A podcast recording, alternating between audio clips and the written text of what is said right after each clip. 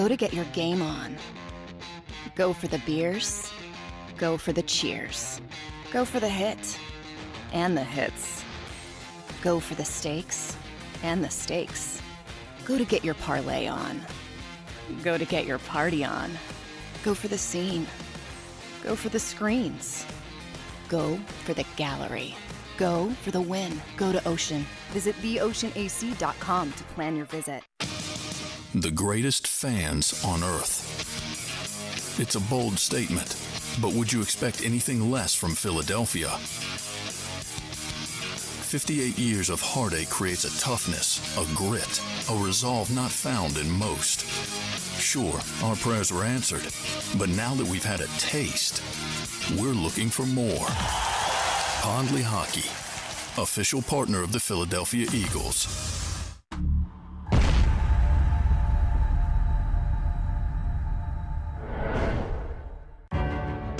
Following the biggest offseason of moves and acquisitions by General Manager Howie Roseman, the expectations of this city have never been higher.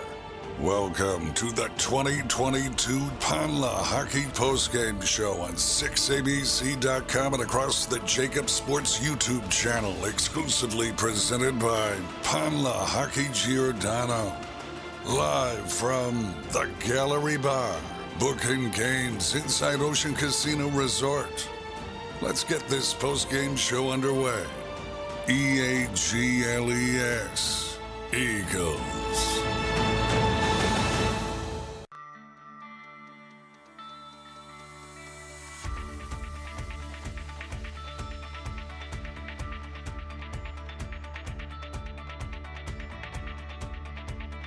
I'm Jim Muehlbronner, Managing Partner at Delval Insurance Group. Give us a call. We're a local, knowledgeable agency, not an 800 number. Go Birds!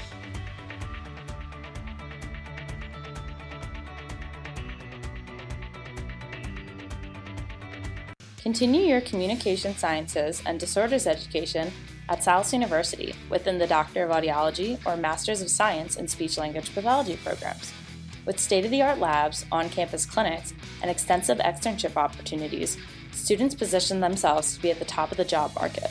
Stand out in the audiology and speech language pathology profession by visiting salus.edu. Go to get your game on. to the Pond Lehocky Eagles post-game show. I am Mike Missanelli, Derrick Gunn, and Seth Joyner. Devan Kaney will join us later.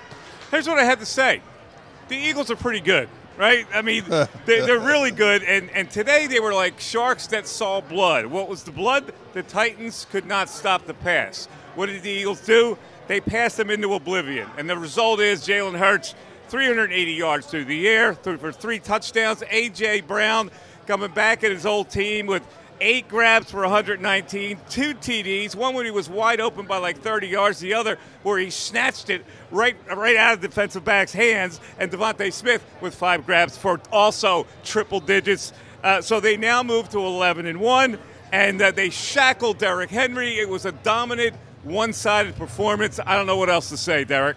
Mike, when, when you have the multitude of miscues that this Eagles team had today, and normally when you have that many miscues, you let the opposition back in the game. But they still asserted themselves.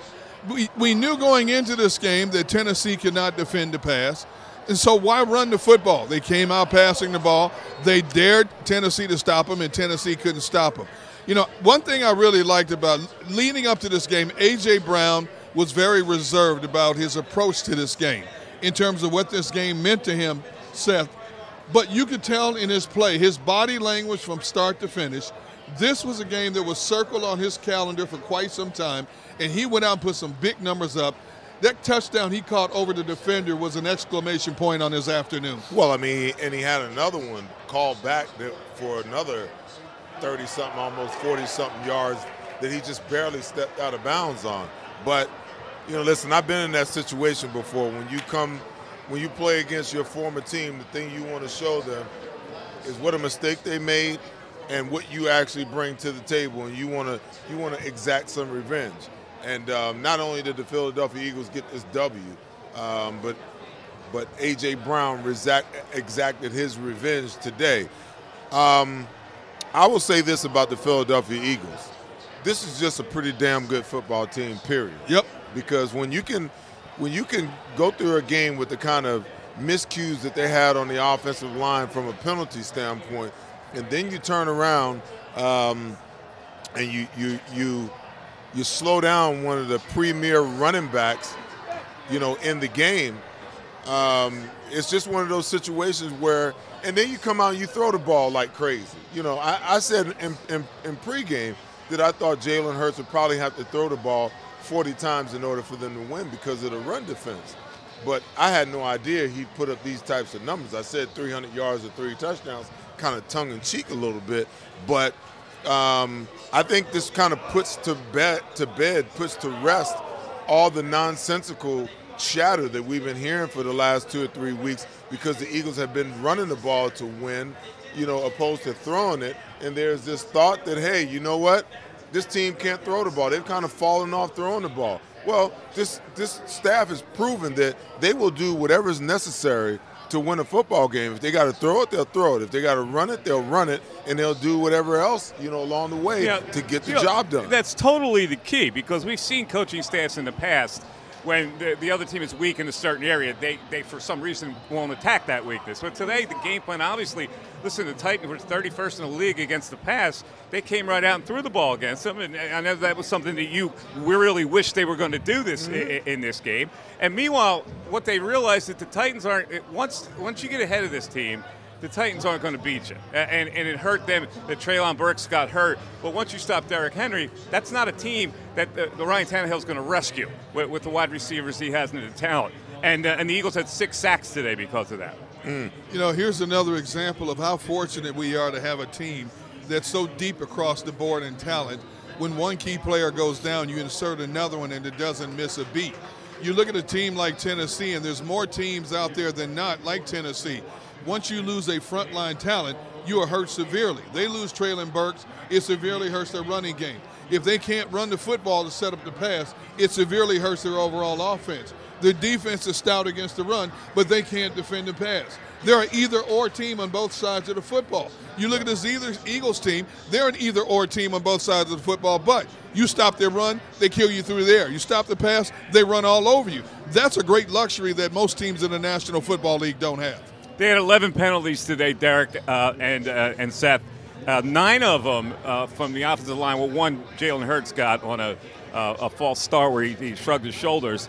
Um, I don't know how, how do you explain? They really weren't focused early on, especially with a, with a lot of these uh, false start penalties. Well, I saw some. I saw a tweet or some information somewhere where, you know, at halftime, Nick Sirianni, you know, made the comment that you know what was going on with the offensive line. He took responsibility for it. Now, most of the time, coaches are going to do that, um, but I can't imagine, you know, what the issues were that you can have five false starts, you know, in the first half of a football game. Um, but Mike, to to your point, this goes to show how good of a football team this is when you can have, you know, I don't I don't know how many total penalties they had on the day. 11. 11 penalties. Um, you know, I guess the saving grace is they didn't turn the ball over because you know one or two turnovers. You know, things could have been markedly different, but this is a pretty darn good football team to overcome the things that they've been able to overcome. The only time they haven't been able to overcome some of these issues that they've had you know, was that loss to, to Washington, you know, when they had the turnovers and penalties and everything going on there. Yeah, they, they had uh, penalties early in the game. I mean, in first drive, they come out throwing, though, and it, it, it kept getting set back, set back, and they still push forward, and they get the touchdown to DeVonta Smith three minutes into the game. 7 nothing. Boom. Right away, you put Tennessee on their haunches going, okay, we're behind. How are we going to combat that? And they did come back and tie it. But the longer this game went on, there was no way, uh, once the Eagles got a big lead, that they were going to come back. Well, it should tell you what their game plan was right from the outset on that first opening drive. They go 75 yards. They only ran the football one time. I thought there would be a little bit more bal- balance to see if they could test Tennessee's interior. But they told you right from the outset, we're throwing on you all afternoon. I dare you to stop it. And plain and simple, they could not stop it. Now, we, we, we had talked about for the last couple of weeks, uh oh, the Eagles' passing numbers are down because they're running all over everybody, okay? Now they come out and pass the ball. I don't want to hear people talking about, uh oh, they can't run the football. well, Tennessee is really good against the run. They just can't stop you in the Yeah, pass. yeah. You beat your opponent, Seth, any way you can. Well, listen, there's no doubt about it. You know, however it is, however it is that you got to get the W, the most important thing is getting the W. And whether you got to run the ball or pass the ball or a combination of the two to get there, who cares? If you're just as long as you're winning the games. Um, but I don't know. You know, we'll, we'll find something to complain about. We'll find No, something. we're not complaining today. I, Well, I mean, hey, listen. Listen, we're going to complain about the penalties, obviously, but they win comfortably. So th- they'll address that. That's a, that's a team problem that Sirianni's going to have to deal with. But, you know, this uh, Titans team had a lot of sacks coming in. They were pretty efficient getting to the quarterback. They didn't do that today. Well, nine times out of ten, you know, when you can control the run the way that they can control the run, you know, and you've got some halfway decent, um, some halfway decent pass rushers, then you're going to be okay. I mean, they got Bud Dupree. You know, he did a pretty good job today rushing the passer. The Eagles got themselves in trouble, I thought, a little bit in the second quarter and into the third quarter when they just went strictly pass. You know, they got in a situation where all they were going to do is just throw, throw, throw, throw, throw the ball. Well, even whether you have success running the ball or not, you know, I'm, I'm curious to see. Let's see. Um, on third down conversions, you know, the Eagles are three of 11 today. Um, and, I would imagine a lot of that had to do with the fact that they were, um, you know, somewhat behind the gun, if you will, as far as, you know, the penalties are concerned. But they could get where they need to get to when they wanted to. Um, I just thought that, you know, if anything, they could have had a little more balance in that little small window. Because what began to happen is, you know, the Tennessee Titans started to get some pressure. The Eagles essentially made themselves one dimensional by just throw, throw, throw, throw, throwing the ball all the time. And if they had a just created a situation where they could have just gotten, you know, a few runs sprinkled in there, then I think it would have been a lot easier for them offensively, and they probably would have scored a few more touchdowns. It's just going crazy back here. Yeah. Hard for me to keep Well, my yeah, the great hard, thing- hard, for me to keep my train of st- thought No, with, this, no, no. with this giant with this New yeah, York well, and this Washington the- game going on. The great thing about doing live TV at a sports book is that there's a lot of invested fans with other games, and the Giants and the Commanders just finished an overtime tie at 2020. So a lot of disappointed Giants fans that, that are down here today. Uh, but you know, there's there's so many uh, great things to look at in this game. And uh, so let's talk about AJ Brown first of all. I mean, he's obviously had this circle on his calendar. Um, they, they, anytime you're traded or you move out of an organization, even though it benefits both teams, you feel like you're not wanted. So as an athlete, you bring that chip to, uh, of your shoulder to, to the field. And he wanted to perform in this game. He wanted to show the fans back in Tennessee watching this game what they missed. Well, when you take into consideration what he had done his first three seasons for that organization, he comes out of the gate his rookie season and his second campaign over a thousand yards receiving. His third year was cut short by injuries, but he still had close to 900 yards receiving. He was the outside of Derrick Henry, he was the focal point of that offense. And basically, Tennessee said, "We're not paying you what you're asking." And from what we understand, it wasn't a, a big difference between what the, what the Titans, what he wanted from the Titans, and what the Eagles ended up giving him. So, you know, he didn't want to leave Tennessee. They forced his hand. So he comes here where he's welcomed with open arms, a $100 million contract, 57 million guaranteed, and he's got new life. And as the season unfolds, oh, by the way, he just he just happens to be playing for the team with the best record in the National Football League that, oh, by the way, has Tennessee on his schedule this year. So naturally, it's just a personal game for him. And he wanted to show, you're right, Mike, Tennessee fans, the organization, because if you look at the one touchdown he had, he was jaw jacking with the Tennessee sideline at one point. So, yes, this was personal to him. Uh, you know, it, it, it's funny because he's in a much better place, and I think he admitted that uh, during the week he's in a much better place. But you still have that little axe to grind. I mean, look- Absolutely. Look, he's got he's got a new contract and a team that may go to the Super Bowl. So that's a pretty good deal for him. Seth, as, as an ex-player, what's that feel like? it's a very good deal for him. My, my my thing is, they made a decision.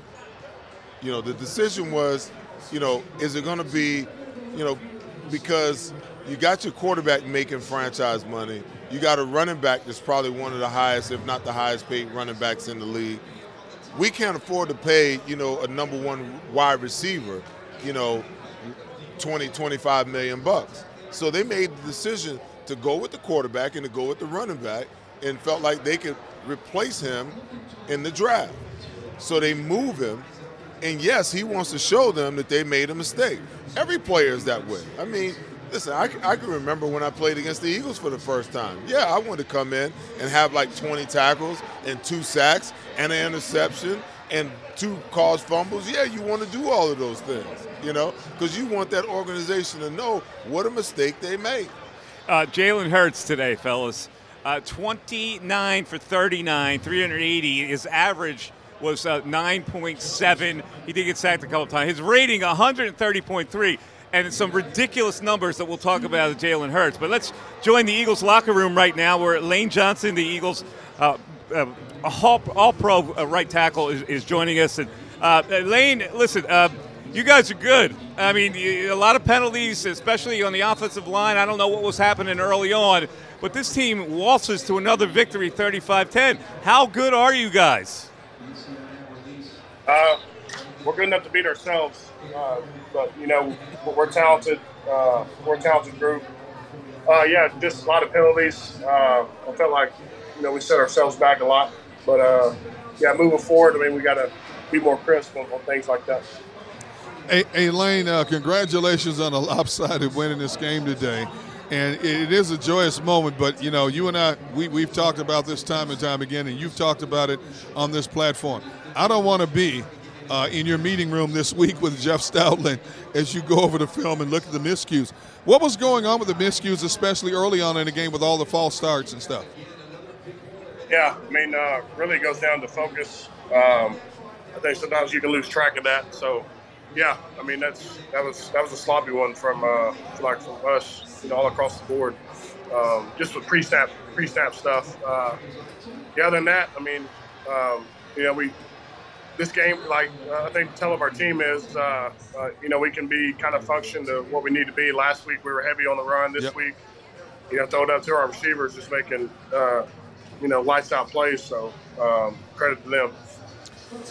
You know, Lane, there's no doubt that you guys will, you know, clean up the, the penalties. I'm not worried about that in the least little bit. You know, as a perfectionist, as a player, you know, you should feel the way that you feel about that. Talk to me about you know what you just what you just touched on, the diversity that this football team has to be able to you know run for um, you know 363 yards one week and then come back and have your quarterback throw for 375 yards the next week. Yeah, I mean, it's really goes down to uh, how we game plan. Um, you know, I feel like we do a good job of that. We spend awfully, you know, spend a lot of time on that. So yeah, just one of those uh, one of those games where it's where it's totally different than the previous one.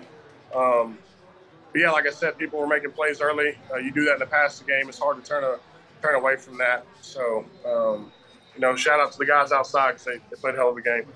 Lane, let's talk about that game plan a little bit because uh, you know we're looking at it from afar and we're going, okay, they're 31st in the league against the pass.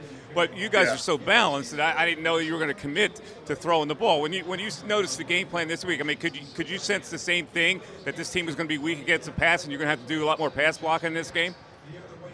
Uh, I mean, I, I, figured that about Thursday what it was going to be. Uh, yeah, man. I mean, it's uh, this this league's all about matchups and, and all about game planning and utilizing uh, you know what you have. So, um, you know, shout out to to the guys of the game plan, our coaches, and our receivers and Jalen, man, have, having a good day.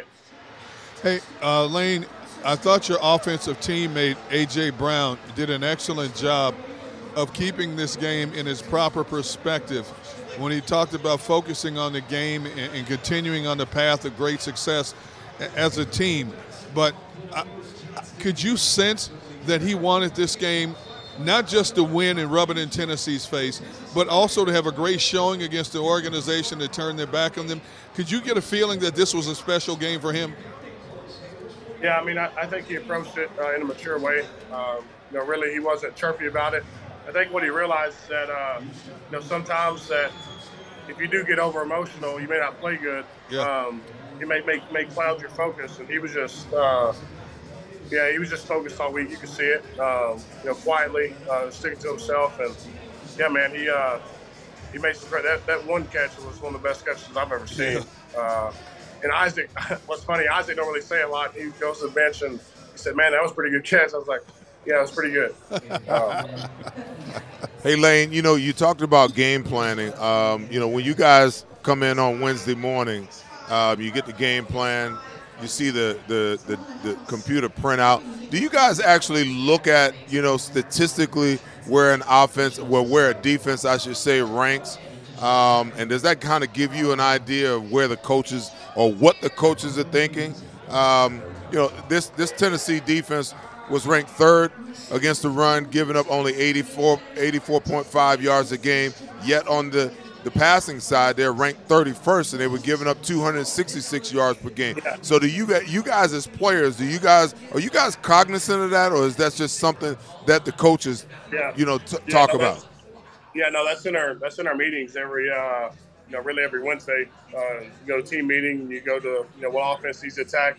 You look at the turnover differential. Um, yeah, you see what you are, what they are on third down. You see, uh, um, yeah, all, all the stats are up there uh, are there, and so really, you know, Wednesdays and Thursdays is all about you know talking with with Coach Stout and Shane and, and getting a good game plan together. So you know by Friday, uh, you know what time it is.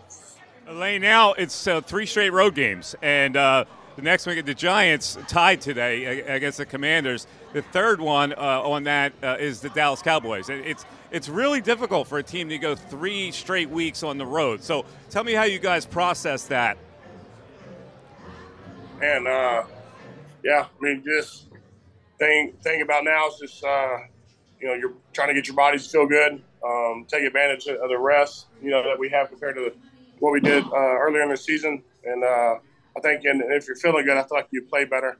Uh, so you know that's big because a lot of times later in the season you don't want to be limping into you know um, you know a playoff. You want to be healthy, and, and so this is the time to do that. Hey, Lane, you've been with this team a long time. When you look at the depth and the versatility of this team on both sides of the football, does this team exceed even the 2017 team in terms of talent overall? I know it's hard to say. I mean, I would say we're pretty. I mean, a bit, very similar team. Just the the, the vets and the and the bunch of young talent. Um, yeah, but every team's different. Uh, I feel like we're on a good track. Uh, you know, these these next few games is, are big for us. Uh, we need to you know try to clinch home field advantage. Uh, so that's in our sights. But uh, you know, next week we got the Giants, man. and They're uh, been a good team uh, this year. Really good. Lane, Lane, Lane, I'm sorry. Lane, I know, I know that I I know that you know once you guys come off the field, you know you're going through you know your adjustments on the sideline. You're trying to you know get hydrated, get some Gatorade, some water in you. Do you guys watch what's going on with the defense? Um, they held Tennessee to 53 plays for 209 yards. That's 3.9 yards per play. I mean, that's pretty darn impressive, man. Yeah, I, I saw it. Uh, pretty much, you know, this meetings was, uh, you know, a lot of Derrick Henry's kind of highlights, showing his stiff arms, what he does to people. So, um, and then, he, then they showed a stat, I think, with uh, how many games they won when he has 100 plus yards rushing. It was a really good stat. So that was their focus all week. Uh, you know, shout out to the guys up front, man. Uh, just creating pressure in the pass game, stopping the run. Uh, really good. One of their best performances this year. Lane, last question. Um, yeah, I still don't think you guys are getting the credit that you really deserve as as the, be- uh, one of the best teams in, this league. And I wonder if you get, you hear about the Kansas City Chiefs, you hear about the Bills, and the Eagles are still kind of like an afterthought, even though you're, you're an 11 and one. Do you guys feel that at all? Do you care about it? Uh, no, not really. I mean, like I said, man, uh, it all goes down to uh, focusing and, and controlling controlling the day. Uh, all that's going to take care of itself in due time, uh, and, and the weeks go by faster than you think. So, you know, right now it's, uh, it's the New York Football Giants, and uh, that's where we're at. Hey, Lane, hey, Lane it's just a it's just an opportunity to break them underdog masks out again. That's all. the way it Yeah, feel- I swear yeah. it feels like that. It just feels Yeah. like that. Everybody talks AFC, AFC, AFC, and the Eagles are kind of like somewhere in there, but they're not not getting the credit they deserve. Hey, hey, Lane, quick question to you. What do you guys do daily in practice, getting ready for games, to challenge yourselves? Because you obviously, you guys are at the king of the hill right now at 11 and 1. Everybody else is gunning for you guys. How do you guys go about challenging yourselves daily in practice? Uh, I, think a lot of it goes down to really, I mean, people that played a long time in the, in the NFL, man, the scout team makes such a huge difference. I think that the guys that we have uh, go super hard, create a really good look, and that's you know that's who you're seeing every day. I mean, we play against who we play on, uh, you know, on Sundays, but who you're going against in practice every day really does. You know, those reps uh, stack out for us. So uh, I feel like those guys make us better. Uh, definitely from an offensive side. Uh, yeah, man. So I, you know, a lot of credit goes out to them too. Lane, listen, great job, and uh, you know another win and a dominant win before the home crowd, and three on the road. We'll see how, how you come out uh, with three on the road, but uh, I'm thinking Yeah. this team is on your way to a to a number one seed and uh, home field advantage throughout, and that's a good thing. Yep. Appreciate Congrats, y'all. man. Thank y'all. All All right, there take he is, care, Lane man. Johnson, live from uh, the locker room, Lincoln Financial Field. Um, you know, it- it's just uh, you're right, Seth. The defense. We haven't really talked enough about the defense today, uh, but uh, the Titans had 11 first downs and uh, 209 total yards to the Eagles 453. I mean, that's just a dominant, dominant performance with all these penalties. Well, listen, the offense had to overcome their their side of the ball. I mean, the defense didn't really have many penalties as, at all. You know, they kept getting the offense kept getting stalled in the first the first quarter, first quarter and a half, and um, but they come back and they convert and they they convert the first down, even though you know they got first and 15, first and 20. Um, the defensive side of the ball, man, you can just tell they came out, you know, with the mindset that Derrick Henry was getting nothing at all. And, you know, the return of Jordan Davis was a big deal. But I would venture to say that, you know, listen, you don't ever want to see a player get hurt. But I think Jordan Davis getting hurt was a blessing in disguise. You want to know why? Because it forced Howie Roseman to make a move and go bring in Linval Joseph and bring in Ndamukong Suh. And the depth at the defensive tackle position right now for the Philadelphia Eagles is just insane. You know, so now you know these guys are going to be fresh, and then you look at Brandon Graham and Haason Reddick and and and um, and Josh Sweat. Um, you know, if they can keep playing at that level with the kind of push you're going to get from those five guys in the middle, eh, this this defense can be dangerous. I mean, absolutely dangerous. And you might be able to see them, you know, like like today. And I don't know what Tennessee's offensive lineman health is like, but they just ran roughshod over them guys when they had to when they had to pass the ball today. Um, that's what Jonathan Gannon wants to do. He wants to just rush for and, and drop off in coverage on you know third and long, second and long type situations. Um, but if you can keep getting the production out of those middle guys the way you're getting it, then that means that there's nowhere for the quarterback to step up. And if those guys on the edge can can can cut the edges off of the defense, if you will, um, this is going to be a tough defense to handle. I, I actually thought this was going to be a test for him. It turns I out did too. it was Yeah, it was not a test at all because what we learned about the Titans, and this has happened like three straight weeks. If Derrick Henry is not successful, they're not a team that's going to beat you coming from behind, a quick striking and all that. They're just not that type of team. So it played right into the Eagles' hands today. But you know, very impressive win, and we're going to talk a, lot about this during the course of the day. We have our diamond debate coming up. Devan Kaney will join us, and uh, we have John McMullen who covered the game for JAKIB Sports, and we'll have him on shortly. So hang in there. It is the Pond Lehocky Eagles postgame show live at Ocean Casino. You're watching us on 6abc.com or the JAKIB Media YouTube channel, and we're back after this.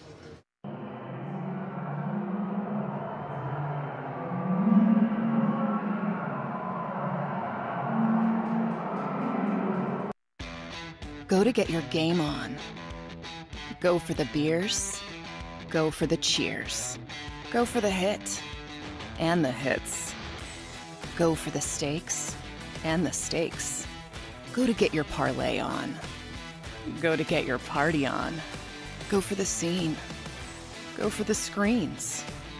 Go for the gallery. Go for the win. Go to Ocean. Visit theoceanac.com to plan your visit. Do you stream on a Roku, Fire Stick, Android TV, or Apple TV? Now you can watch 6ABC 24 7 with the 6ABC Philadelphia streaming app. The big story on Action News. Search 6ABC Philadelphia and start streaming today. Philadelphia fans were cut from a different cloth. Born into a brotherhood and bonded to our team for life.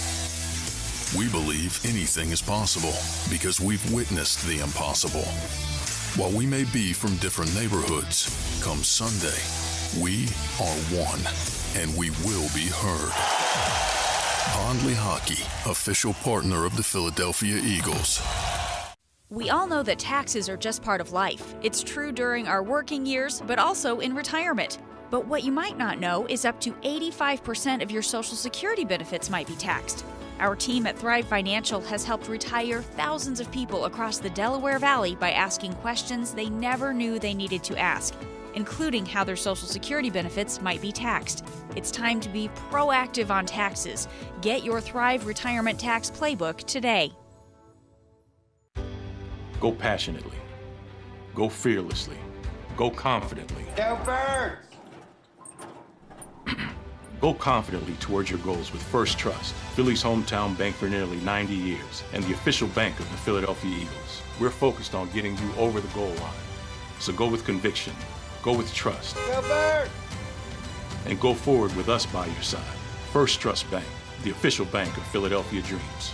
Oh, and go Birds.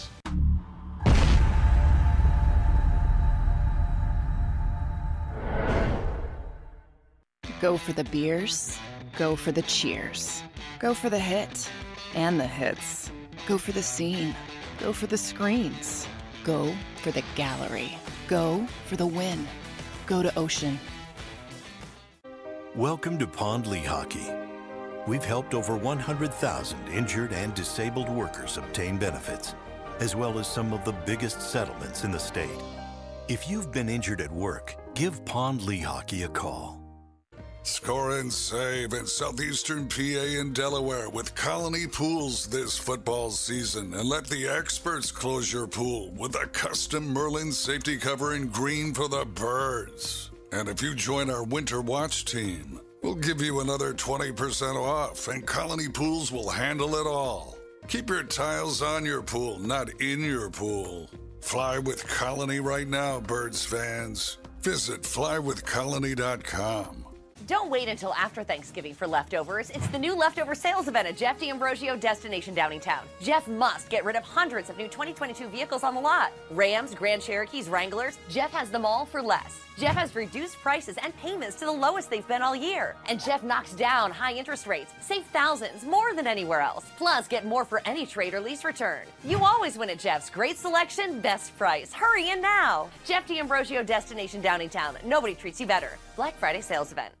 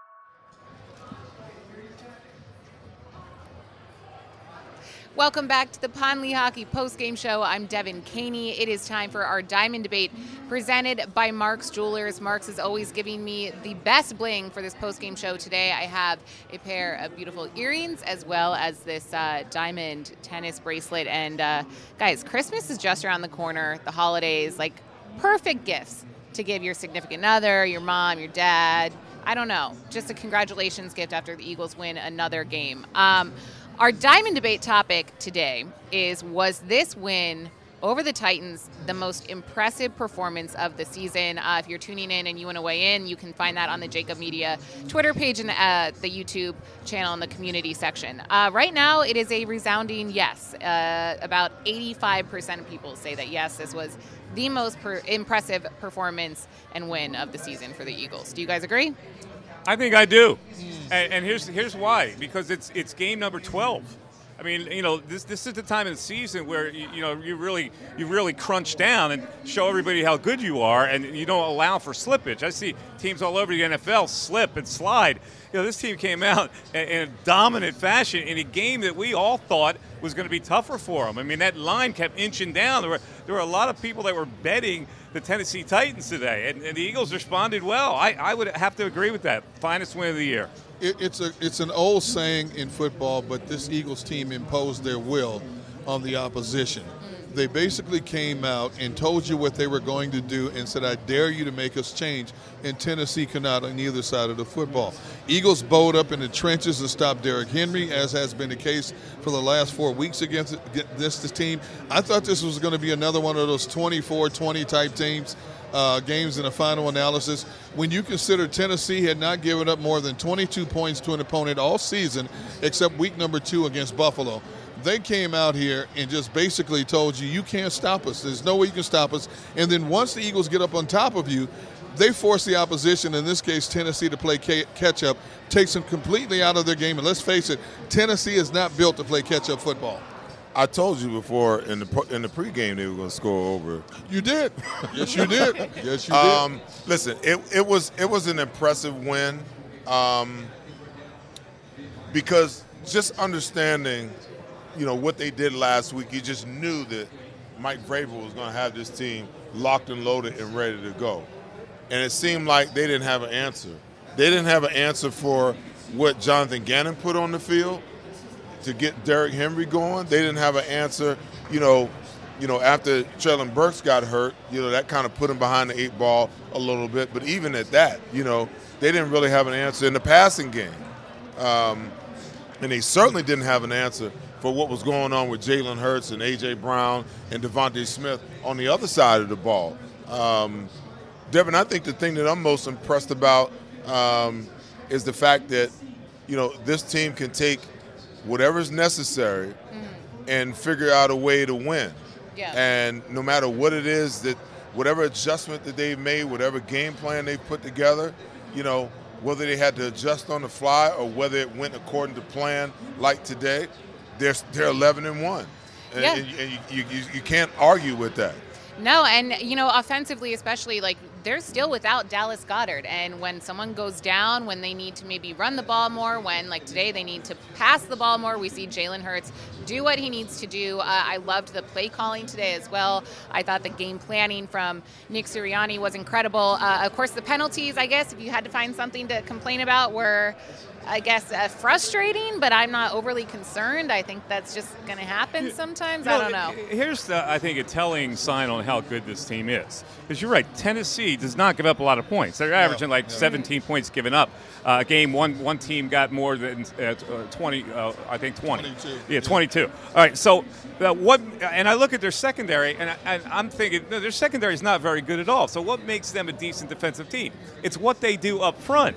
Once the Eagles control what they did up front, it exposed that secondary completely, and uh, and they just took control of the game. I mean, uh, I I just uh, this team is just mind-boggling in, in what they need to do. They do, and even when the game was tied. Uh, they just you just knew they were the better team, and once you stopped Derrick Henry, there was nothing that Tennessee could do about it. I'm still going to complain about you know not bringing any pressure on Ryan. No, I was don't just do gonna it bring on up to today. on one on one play, today, Seth. on one play, Not today. the one play that you didn't No, like. he did it twice. He actually did it twice. He did it on another third down. You know, it's it's pretty apparent that you know it's fourth and seven. It was a fourth and, and third, seven, right, and, and third and long, and you have an opportunity, you know, to to take away some field position, you know, and turn the ball right back over to your offense. Your offense is hot, you know, and you line up in your four man rush, you know you can't necessarily get there, and then on top of it, you know, um, you know, you back off and you play zone, and Ryan Hent- Ryan Tannehill takes off and runs for eight yards on fourth and seven. I'm like, come on, man, just it, it, what what is it going to hurt? So somebody on Twitter said, oh. What an asinine comment, you know, to, to, to say that you would come after him in that situation. I'm like, no, you know what's you really want to know what's asinine? Is believing that Ryan Tannehill can beat you throwing the ball down the field, okay, on fourth down, and Derrick Henry hadn't been able to run the ball one iota. That's that to me. That's asinine that you can go a whole game and you don't blitz these less than quarterbacks at all, and think that when you when you get to a point in games where it really really matters, like the last the last four weeks of the season into the playoffs, if you don't start dialing up some pressures, man, these good quarterbacks are gonna hurt you. Derrick, we knew he Yeah. was going to go off on that fourth and seven. I, I know. And Where- you know where- what? where we, and we did when we were watching the game. We Yeah, did. I didn't give y'all a We- chance to, to, to set me up today. I just did it on my No, own. but- but I'm gonna try to when, gonna when have I ever tried to set you Oh, up, yeah, okay, D. Yeah, I mean, whatever. I'm going to Okay, try I to turn I- this into a look, positive. Look. I got news, I got news for you. What? The defense is what it is. We're going to complain every week. It is what it is. I'm I just don't not see going. I'm just not going to stop doing it because Well, you know, okay. at, at some point in time, I'm telling you right now, at some point in time, it's going to bite them in the ass. It I'm might. telling you. So next might. week they have the Giants. They're facing Daniel Jones, who I don't consider an elite quarterback. I don't think anyone does, but they do have to face Saquon Barkley. We've seen them now shut down Jonathan Taylor, Derrick Henry. Uh, Seth, are you concerned if the Eagles go into next week's game against the Giants with the same defensive game plan that they came into this game with? No, because it's going to take another effort like this in order for them to, in order for them to, you know, get the W. I mean, they're going to So have you're to. satisfied with the overall defensive effort today, despite No, absolutely, absolutely. Okay. I'm just listen.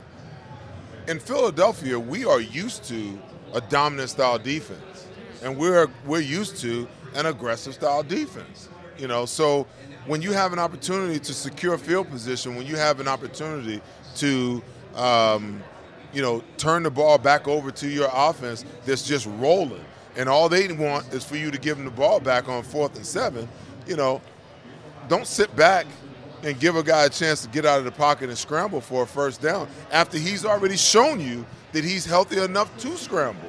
All you got to do is you bring enough pressure to force him to get the ball out of his hand right now, make the tackle for three or four yards, make him punt, offense gets the ball back. You know, but you give him an extra possession, and we're up seven to nothing, as a matter of fact. And on that conversion, that conversion spurred them on to tying the game at Yeah, seven. but Well, guess what's going to happen next week?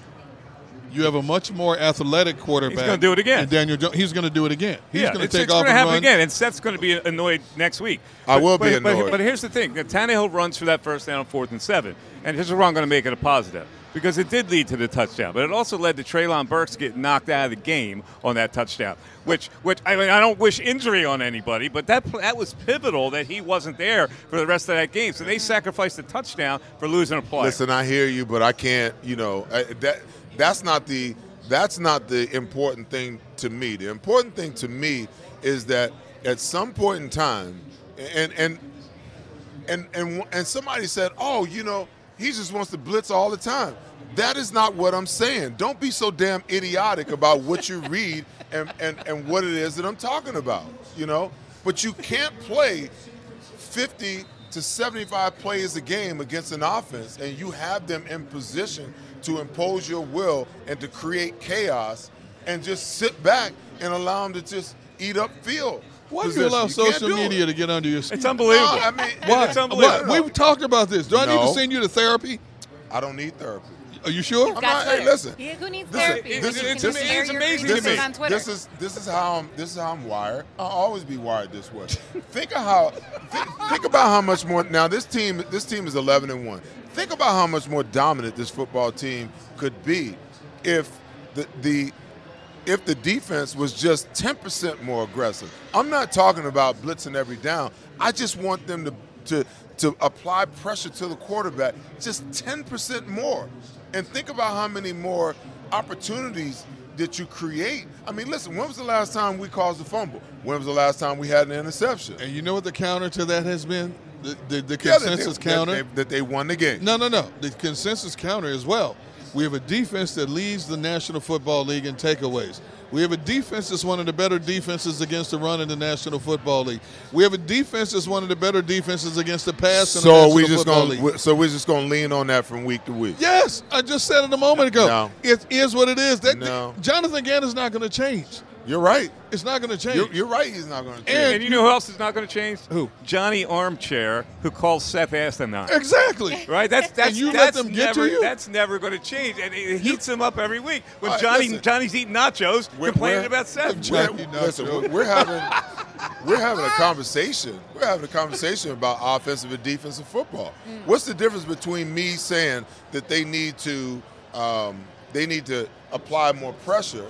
What's the difference between that statement and the statement the last two weeks or three weeks? Oh, you know, um, we've fallen in the rankings in the NFL as a passing offense. Oh, I'm not sure that Jalen Hurts, you know, they, they've been struggling offensively. What's the difference? We're just trying to look out for you. You- we- What's the You know, we're difference, try- though? we're You know Here- okay, We're trying you to look out for if you. If you want to talk about what I think the biggest flaw is for this defense, and this is not the defense's fault, it's, it's the schedule's fault. You look at the collection of quarterbacks they played most of the season. How many have really tested them? How many how many top flight quarterbacks Are have you they played doing this the year? whole? Oh, No, they no, haven't no, no, played no. a real quarterback. No, no. I'm, well, what does the schedule show you? What, uh, outside but who of, is a real quarterback? No, I understand that that's not their fault. That's the way the schedule fell. But there's even that that I'm not goes saying- that, that goes to the point to my point even that much more. Okay, I get what you're saying. If I agree if, with you. If I was playing against a a, a a healthy and fully loaded Aaron Rodgers every week, or a Patrick Mahomes every week, or you know a Joe Burrow every week, yeah, I you know I'd be a, I'd be a, I would be a little a little more tentative Sure, in, in my play absolutely. calling.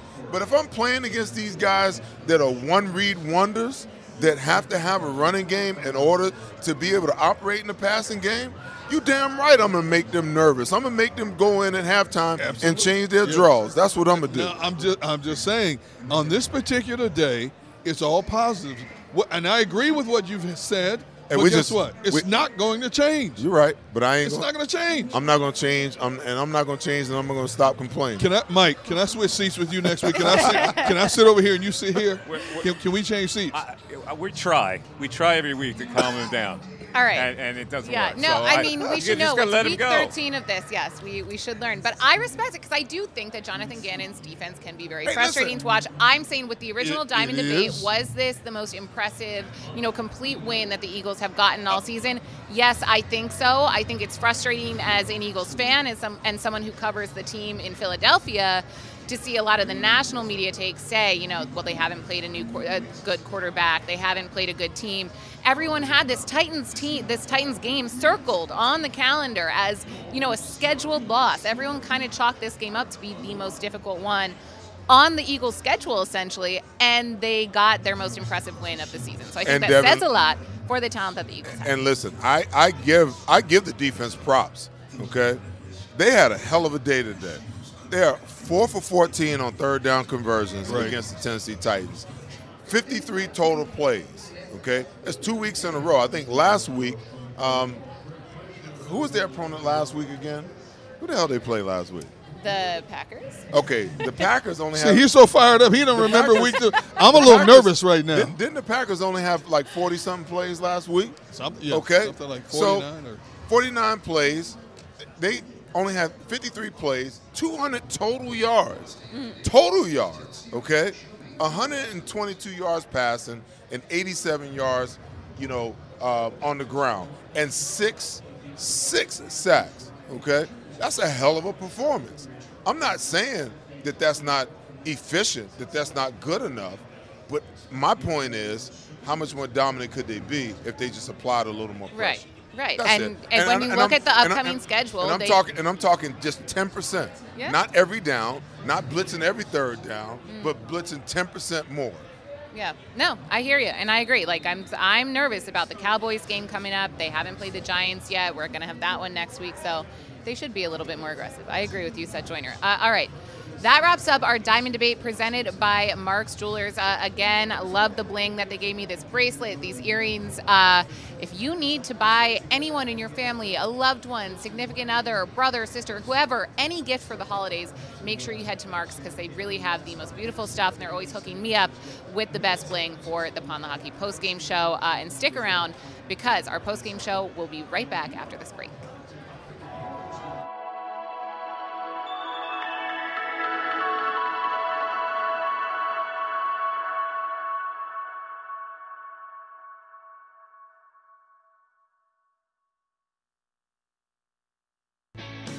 Hi everybody, my name is Jason Lombardi. I'm an inspector at DryTech. At DryTech we offer three major services. The first one being basement waterproofing. The second service we offer is foundation and structural repairs. And then the third service that we offer is mold remediation. If you feel you are having a waterproofing issue, give DryTech a call or check us out online.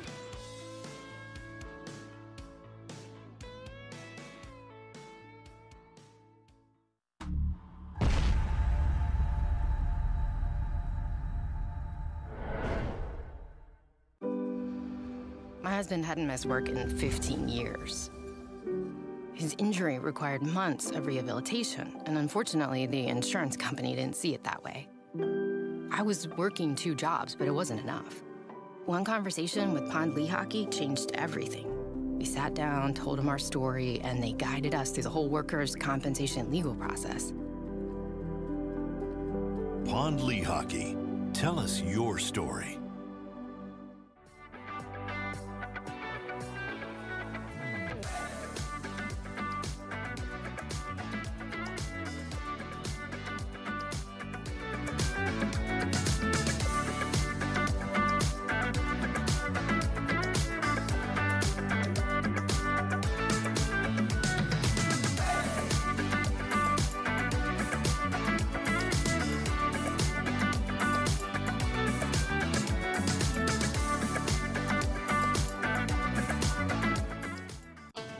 The faces you know, the team you trust.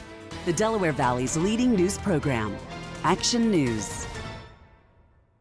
Celebrating the life of your loved one is what we do at Life Celebrations by Givnish. When the matriarch of the Dalloway family died suddenly at 82 years old, Life Celebrations by Givnish stepped in. They will make this the easiest thing that you. It's, it's I know it's not easy, but it, they will make this as easy as possible. Life Celebrations by Givnish, customizing services as unique as the individual. I, I just know that my dad, who is in charge of everything, was it was not in charge of anything at that point when when my mom passed. And uh, um, again, just another uh, shout out to this place for for making it easy. Turning tragedy into a celebration of life, no matter how hard, is what we do at Life Celebrations by Givnish.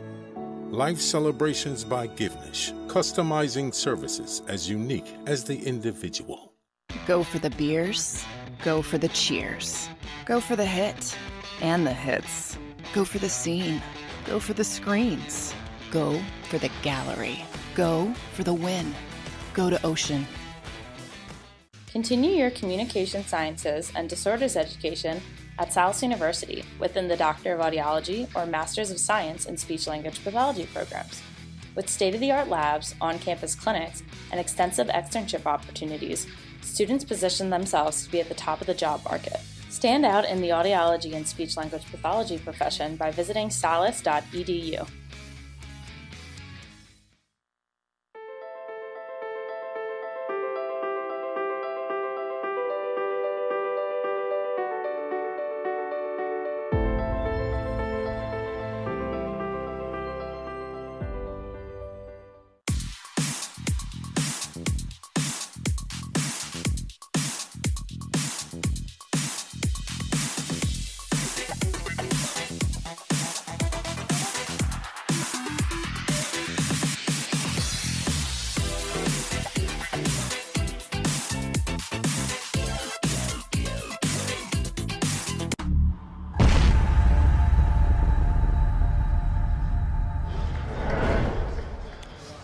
the Pond Lehocky Eagles post-game show. We're live at Ocean Casino. Mike Missanelli with Derrick Gunn and Seth Joyner. Devan Kaney will be back with us a little bit. We'll have John McMullen live from the stadium to analyze the game. But let's just go over a couple things now as the Eagles win 35 to 10 rather easily against the Tennessee Titans, a team that was supposed to test them today. They're now 11 and 1, and there are not many games left now. So, three games on the road, and we'll see how they fare. The, the one in the middle is a weird one with the Chicago Bears. Next week, a division game, and then the other side of that, the Dallas Cowboys. So, ho- hopefully, they can avoid that, that Bears trap.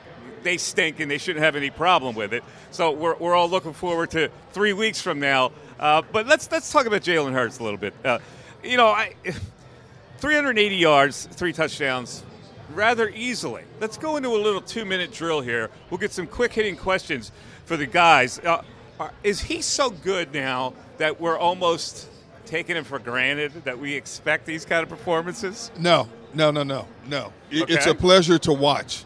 You know, as he continues to evolve into one of the most talked about quarterbacks in the National Football League right now. Um, we're, we're 12 games into this thing, and he just continues to get better and better with his reads, his touch on his passes. You know, we talk about the two deep balls he threw. The one A.J. Brown down the sideline, and we thought was a touchdown. A.J. stepped out of bounds. And then, of course, the one he dropped right on the money. A.J. caught it over the defender. Look at the touch on his passes over the middle to Jack Stoll. You know, it's just a pleasure to watch this young man continue to grow the way he is. I don't think we take it for granted because there have been a few games where his passing's been a little bit off. And we're going to find a couple of other games where it may not be as perfect as we've been accustomed to. But I think the consistent growth in his overall game has been exceptionally pleasing to watch up to this point. Seth? I think we should, at this point in time, if we're going to talk about the Eagles getting to the Super Bowl, yeah, we should expect this. Um, the game plan is going to change. And to D Gunn's point, show me a quarterback in the NFL who doesn't have a game or two during the season when, you know, his mechanics are off, he misses some throws, so on and so forth.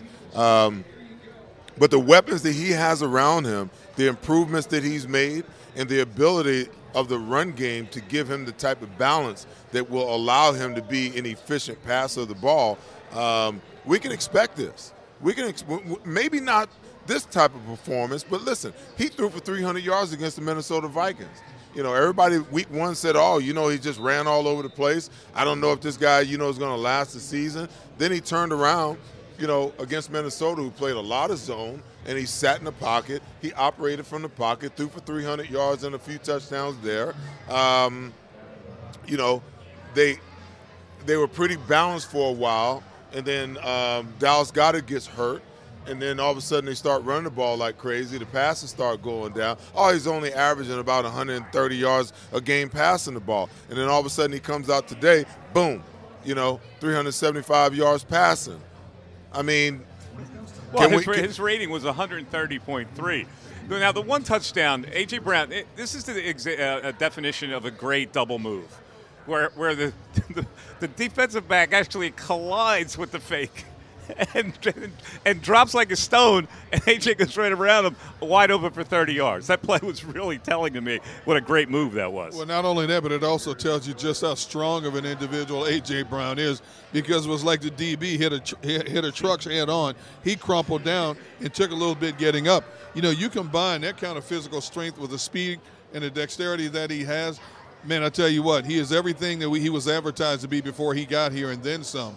And you know, he's such a difficult matchup with the DBs. Most DBs physically cannot match up with him in terms of physicality and agility, and is showing week after week. Let me ask you now another question on a two minute drill. Was the um, double reverse flea flicker an example of Shane Steichen being bored? that he would call something like that? That we would call in the sandlot? That play?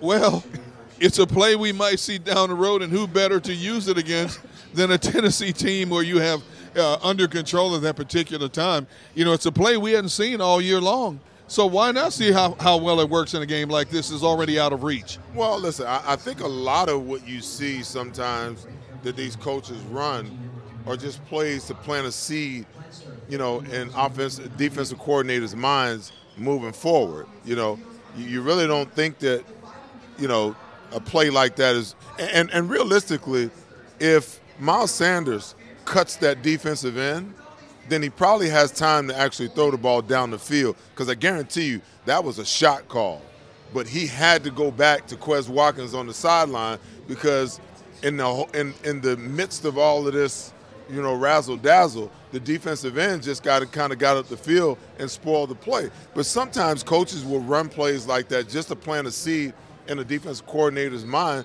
because in that weekly preparation, it's like, oh, you know, when they're lined up like this and this guy's over here and that guy's over there, you know, they might run this again, you know. So it's, it's part of the whole chess game that goes on from a strategic standpoint, you know, in game planning. All right, point number three. They didn't rush the ball that well today. They didn't need to, but 24 carries, Miles Sanders 24 yards on 10 carries. Uh, they weren't very effective doing it when they did it. Again, they didn't really have to. Was was that any concern to you guys? No, because we knew the game plan was going in attacked Tennessee through the air. We knew Tennessee was very good against the run, just like Washington is very good against the run.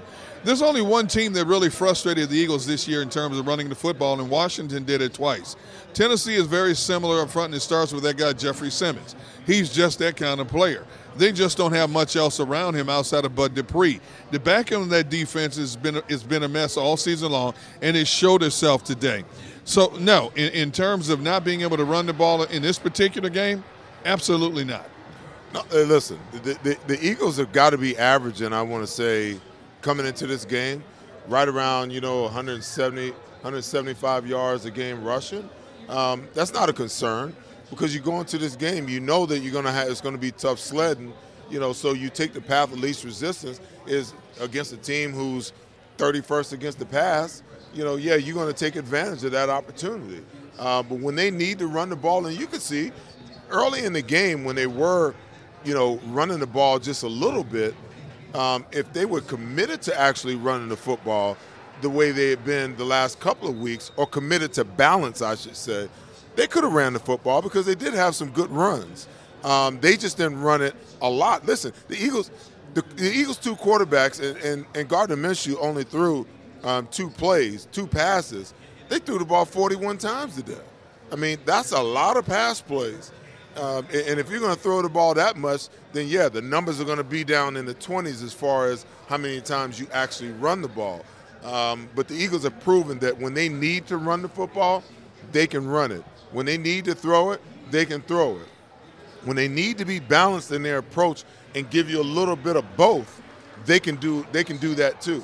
No, you predicted that they would maybe throw the ball 45 times in this game. They, they got to 41. Uh, all right, let's talk about the defense. There weren't many things that went wrong today, but there, there, there was one uh, situation where the Titans really threatened to tie this game at 14, and they had to settle for a field goal. And that big play was a 41 yarder to the tight end, uh, uh, Okonkwo, and that's where, where Epps uh, whiffed in the middle of the field, and they got the ball. That got the ball the 18, and then they had we had Titans give it back. They had a third and one. They get a false start and then a sack and I thought that was really important for the Eagles defense to hold them down to three at that point. This, this is a defense that has made its name on making strategic plays when it has to. And Seth, uh, uh, I'm like Seth in a lot of ways. The scheme frustrates you in a lot of ways, but the end result is they make plays. They find a way to make plays, whether it's Darius Slay, Bradberry, you know, uh, Edwards, uh, guys in the trenches. And now with the addition of Suh and, and, and, and um, Linval Joseph in the middle of this defense, Jordan Davis coming back, they're going to continue to, to, to make plays. All significant reasons why they hold opponents to under 20 points a game. You know, and how much more can you ask?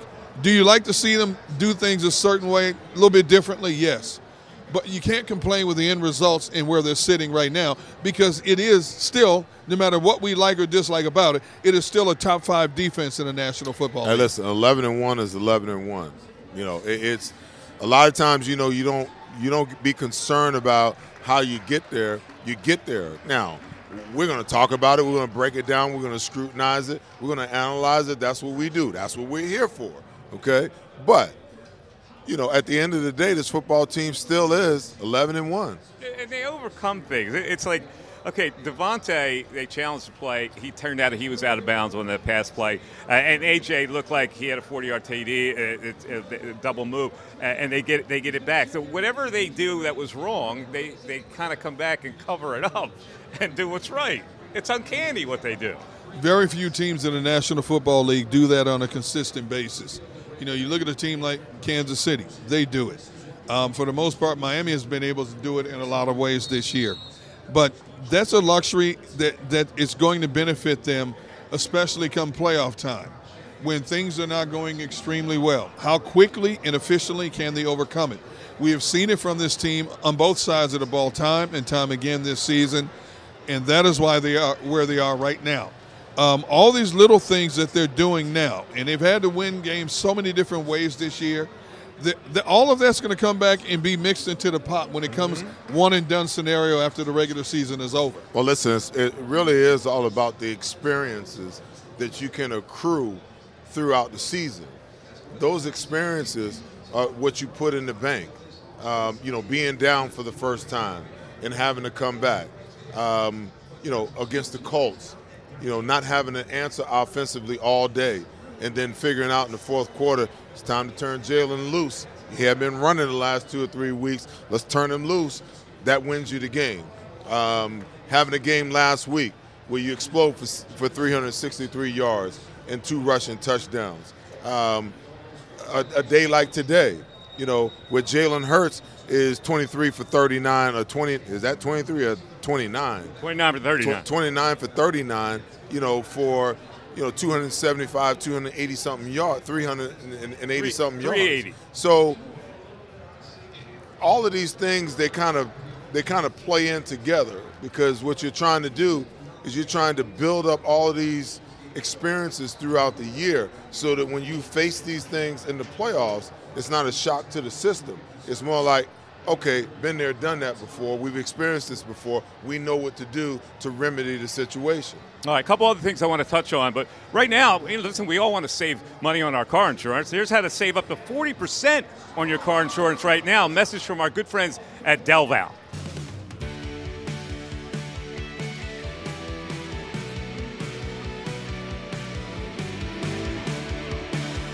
My name is uh, Fran Salerno. I'm a managing director here at Del Valle Insurance Group. Been in the business for over 36 years, saving people money on their insurance needs. Give us a call. Let us help you custom design an insurance plan that meets both your needs and budget.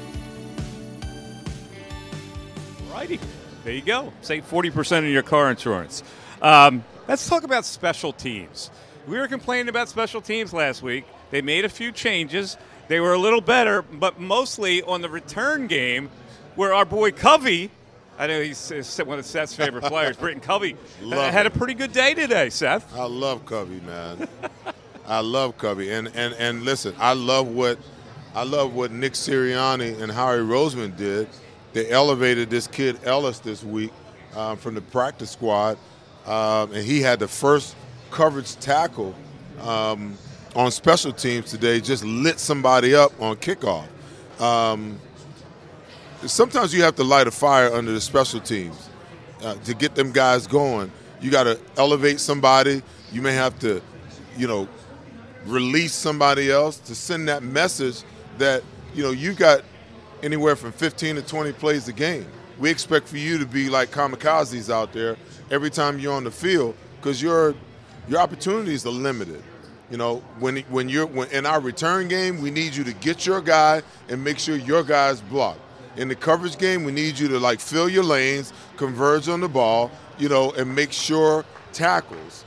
Um, something was different about the special teams today. I don't know what the conversation was throughout the week. I don't know whose ass, you know, uh, Nick Sirianni chewed, um, but they played much better today. Britton Covey, listen, six six punt returns for 105 yards. Okay, they haven't had that kind of production in forever. And what's my what's my advice? What do y'all hear me say every every single time he catch one? Block straight ahead, man. Go straight, go straight ahead. ahead. Don't go sideways. Where, uh, they really hadn't blocked for him that well yeah, uh, but, this whole season. But, but that's what but I'm you're saying. Right, you get straight ahead. I mean, when, when you if he goes straight ahead and those guys are getting blocks, that's where the good punt returns come from. You don't get good punt returns running east and west. There ain't no end zones east and west. There ain't nothing but out of bounds on east and west. If you want touchdowns and you want positive yards, you got to go north and south. Look, we have we have dissected and chastised Eagle special teams play the entire season. Today, especially after that Green Bay game, today the covers team came down. It was smacking people. You could hear pass popping on TV. Oh, yeah. Covey picked up significant yards in return game, which helped him in terms of gaining field position. It's a one game sample, but it's a start. It took it took 12 games into the season to, to, to finally see what we had been hoping for in terms of special teams play. Hopefully, this is the start of something more consistently than what we have seen in the previous 11 Well, games. you gotta, it's it's Yeah. important. It's important that they begin to send this message the closer we get to playoff time, because the really, really good football teams, the really, really good coordinators, offensive and defensive coordinators, they're going to dominate in the playoffs. Sure. They, they're they're going to give you that extra that you might not necessarily get during the season. It's the same exact way in the playoffs. The better coordinators, special teams coordinators, are the ones that's going to make hay because you know what they're going to do? They're going to break down every single thing that you've done all season long. And they're going to say, hey, we can run a fake punt here. Uh, we can run a reverse here on the kickoff. Or, you know, we could get a block punt here. You know, or we can get a return here. So if you don't clean this stuff up now, it's just going to hurt you later on down the road. 17 and a half yard average for Britton Covey today. Uh, Wait, Britton- who? Who? Britton, Britton, Britton Covey. Say his name. Put some respect Say it on like his you name. mean it, Mike. Put your mic, put, put your mic closer to your mouth and say his Covey! Put, put some sauce on it when you say it, Mike. Poor Jake Elliott, though. He had a, a field goal taken off the board. Sorry, Jake. I know fantasy football uh, players were not happy about that, but they wound up taking that penalty Oh, and scoring with half the distance to the to the goal penalty. Uh, so 35 to 10, they're 11 and one, uh, and next week against the Giants. And I know Seth, at one point you feared the Giants. Do you fear them now? Did I fear the Giants? You fe- feared them a little no, bit. no, no. It's never fear. It's always respect. I, I, I respected the fact that um, Brian Daboll turned not only the performance of that football team, but the mindset of that football team in a completely different direction. Because, you know, if Joe Judge was still there, I would have been like, oh, you can chalk those two up to victories. But I respected the fact that, you know, he got those guys to play at a whole different level, that they actually began to believe in themselves, and they looked like a completely different team from one year to the next. Now, I respect the fact that Wink Martindale is their defensive coordinator. He's going to create some problems for the Philadelphia Eagles next week that they've never seen. He's highly aggressive. He's going to blitz you. He's going to do a whole lot of different things to try to confu- confuse the heck out of out of um, out of Jalen Hurts on the field. So it's one of those things where you know it, it's it's a two pronged deal. Now their offense doesn't really scare me a whole lot. You know Saquon Barkley, obviously you know is the star. Daniel Jones is playing better, but he's still Daniel Jones. If you can get Saquon under control and force him to have to throw the ball, you can eat all day long off of Daniel Jones. You know, if you pressure him. Now, if you let him sit back there, he can make throws and he can hurt you with his athleticism by getting out of the, out of the pocket. But it's not fear. It's just, quite honestly, man, it's respect. They're right there. I, I think when you take into consideration that Brian Daboll and his staff came in and took basically the same nucleus that won three games, four games a year ago, and you have them right in the thick of the playoff contention in one year. I think that says enough in itself that it wasn't maybe just the players, but it was the men leading the players. They didn't have the right people leading the players, and all of a sudden they bring in a, an off, one of the best offensive-minded coaches in the game, coupled with one of the best defensive-minded coaches in the game, and look at how that organization has turned itself around.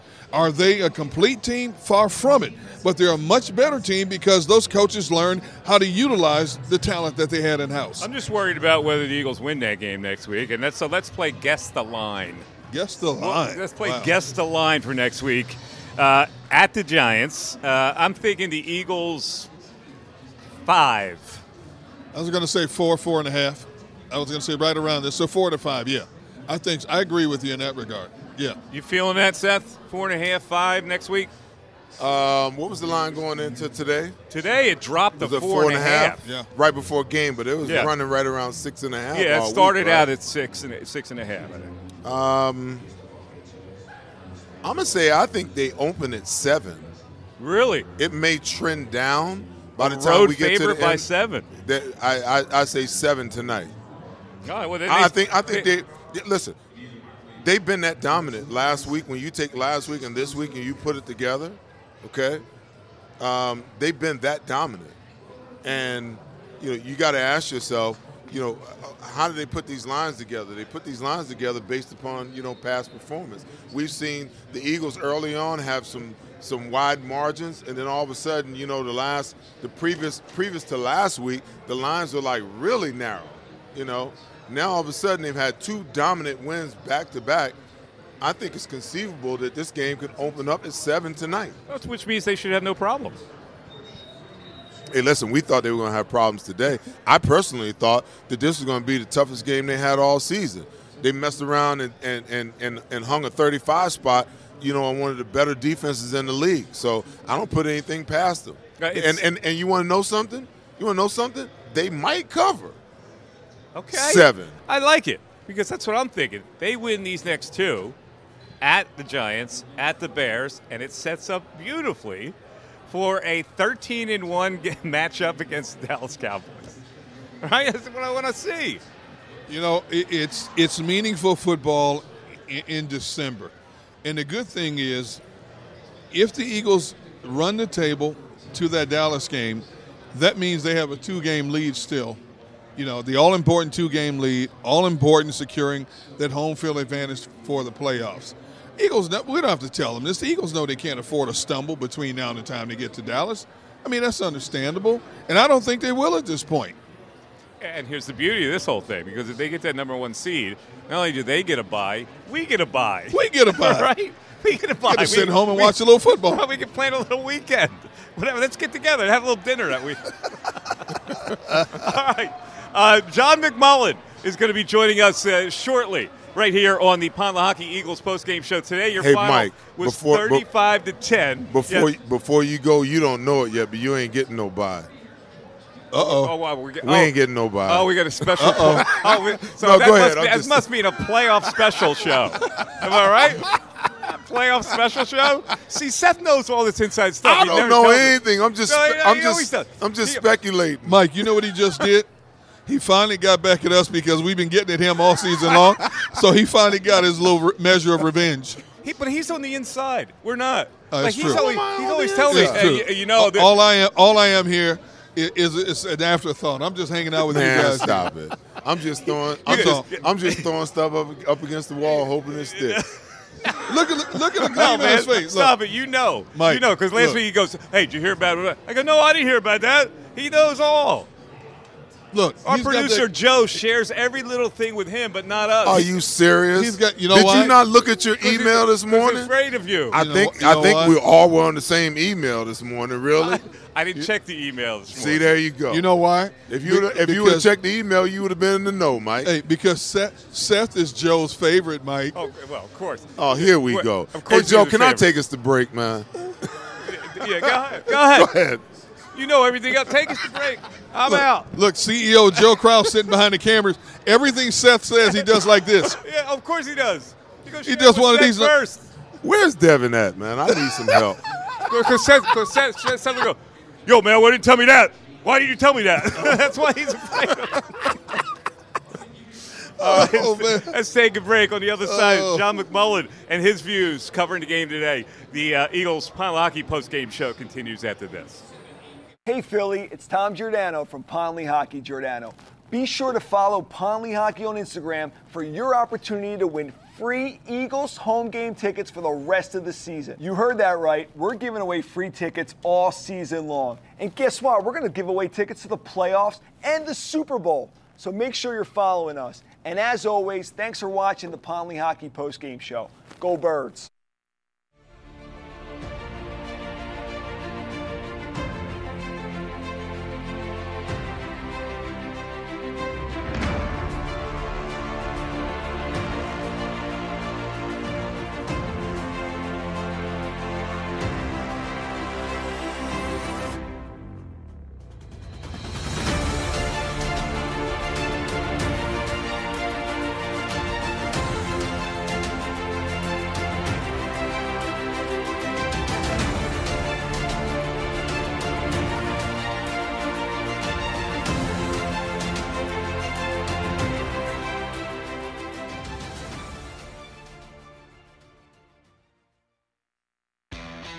Go to get your game on.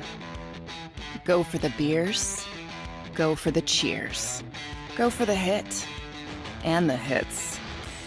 Go for the stakes and the stakes. Go to get your parlay on. Go to get your party on. Go for the scene. Go for the screens. Go for the gallery. Go for the win. Go to Ocean. Visit theoceanac.com to plan your visit. The greatest fans on earth. It's a bold statement, but would you expect anything less from Philadelphia? 58 years of heartache creates a toughness, a grit, a resolve not found in most. Sure, our prayers were answered, but now that we've had a taste, we're looking for more. Pond Lehocky, official partner of the Philadelphia Eagles. Go passionately. Go fearlessly. Go confidently. Go Birds! Go confidently towards your goals with First Trust, Philly's hometown bank for nearly 90 years, and the official bank of the Philadelphia Eagles. We're focused on getting you over the goal line. So go with conviction, go with trust, Go Birds! and go forward with us by your side. First Trust Bank, the official bank of Philadelphia Dreams. Oh, and go Birds.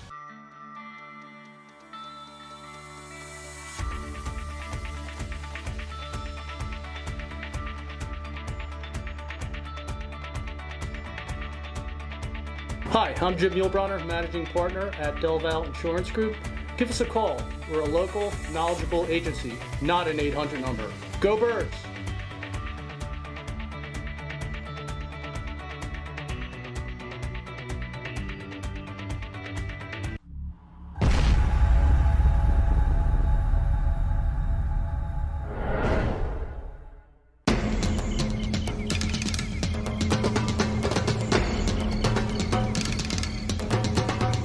Staffing is not easy, but that's what we do every day, all day.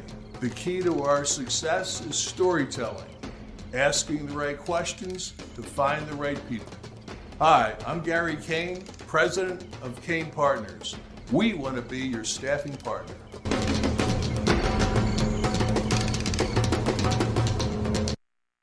Welcome to Pond Pondley Hockey.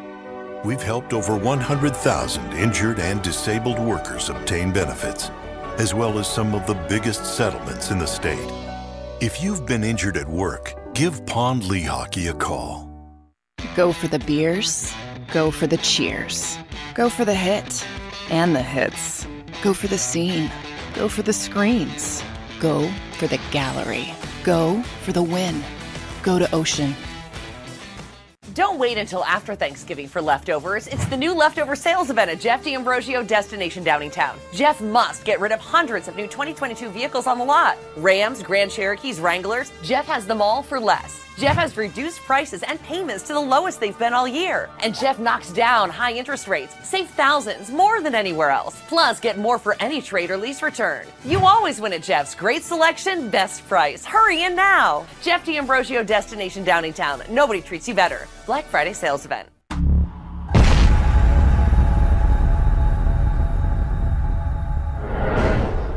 It is the Pond Lehocky post-game show live here at Ocean Casino, but you know, let's venture to Philadelphia, where our man on the scene, man covered the uh, ball game today at Lincoln Financial Field, John McMullen, joins us. John, uh, listen, uh, this uh, the opponent today showed that they, they really weren't that good against the pass, so the Eagles come out and pass the ball and blitz them and crush them, and now they're 11 and one. I mean, what, what else do I need to say? Yeah, wow. Um, you know, for all the people looking for the complete game, this was as complete as I've seen this season. Even the special teams uh, was really good. They made a couple tweaks there. Um, yeah, they were tremendous. About the only thing you can complain about, I'm trying to figure out, is the penalties. There were too many penalties, uh, too many pre-snap penalties on offense specifically. Other than that, I, I mean, you got to dig deep to complain about something about this team. Uh, the front four, front five, depending on on their look, dominated uh, from the defensive perspective. Uh, TJ Edwards talked about that, and then Jalen Hurts. I mean, he was seven yards away from his career high in passing, and he left with basically 10 minutes left to go in the game. So that tells you how effective the passing game was. A.J. Brown, DeVonta Smith both go over 100 yards. He got the football to nine different receivers, I think it was. Brian Calcaterra is getting involved. Jack Stoll's getting involved down the field. Boy, this this is impressive. And you look out elsewhere, you know, Minnesota hangs on for dear life against the New York Jets. The 49ers lost Jimmy Garoppolo. Uh, they're playing right now. Whew, this team is set up, Mike Missanelli. Hey, hey, John, what did Sirianni have to say about the volume of penalties and, of course, the, the multitude of, of the pre-snap penalties today? Yeah, I mean that's the first, that's the first thing he complained about. You know, he did call it the most complete effort of the season for his team, but immediately brought up uh, the penalties, the pre-snap penalties specifically. So that's something. I mean, they're at home, D Gunn. So you don't want that even if you're using a silent right. count on the road. And that to me is just a little bit of, um, you know, lack of focus. I, I think they'll they'll they'll tighten that up pretty quickly. I mean, there's certain things that Lane Johnson, you know, he gets off the ball so quick. Sometimes you think he can get called for a false start a bunch of times. Uh, Jason Kelce does some savvy things, uh, you know, maybe he shouldn't do at times. Um, and I thought Adrian Hill was, you know, a stickler today, penalty wise, both sides. But um, I, I think I'm not too concerned about that with that veteran offensive line. I think they're trying to get away with some things, uh, and they didn't, and and and they'll fix it. John, two things. Did um, I, I, think there was there was some report that you know at halftime when Nick came out, he took some of the some of the blame for um, for some of the penalties, some of the false start penalties in the first half. Um, did anyone ask him about that? I think you know the on the network coverage. Um, you know the halftime, the, the sideline reporter uh, reported that they had a conversation with him, and that's what uh, yeah. that that was. You know, part of the, the, the conversation. The second part is, um, you know, game plan wise, did anybody ask, you know, Nick about what their game plan was? Was the game plan really to come out and put the ball in the air 40 something times?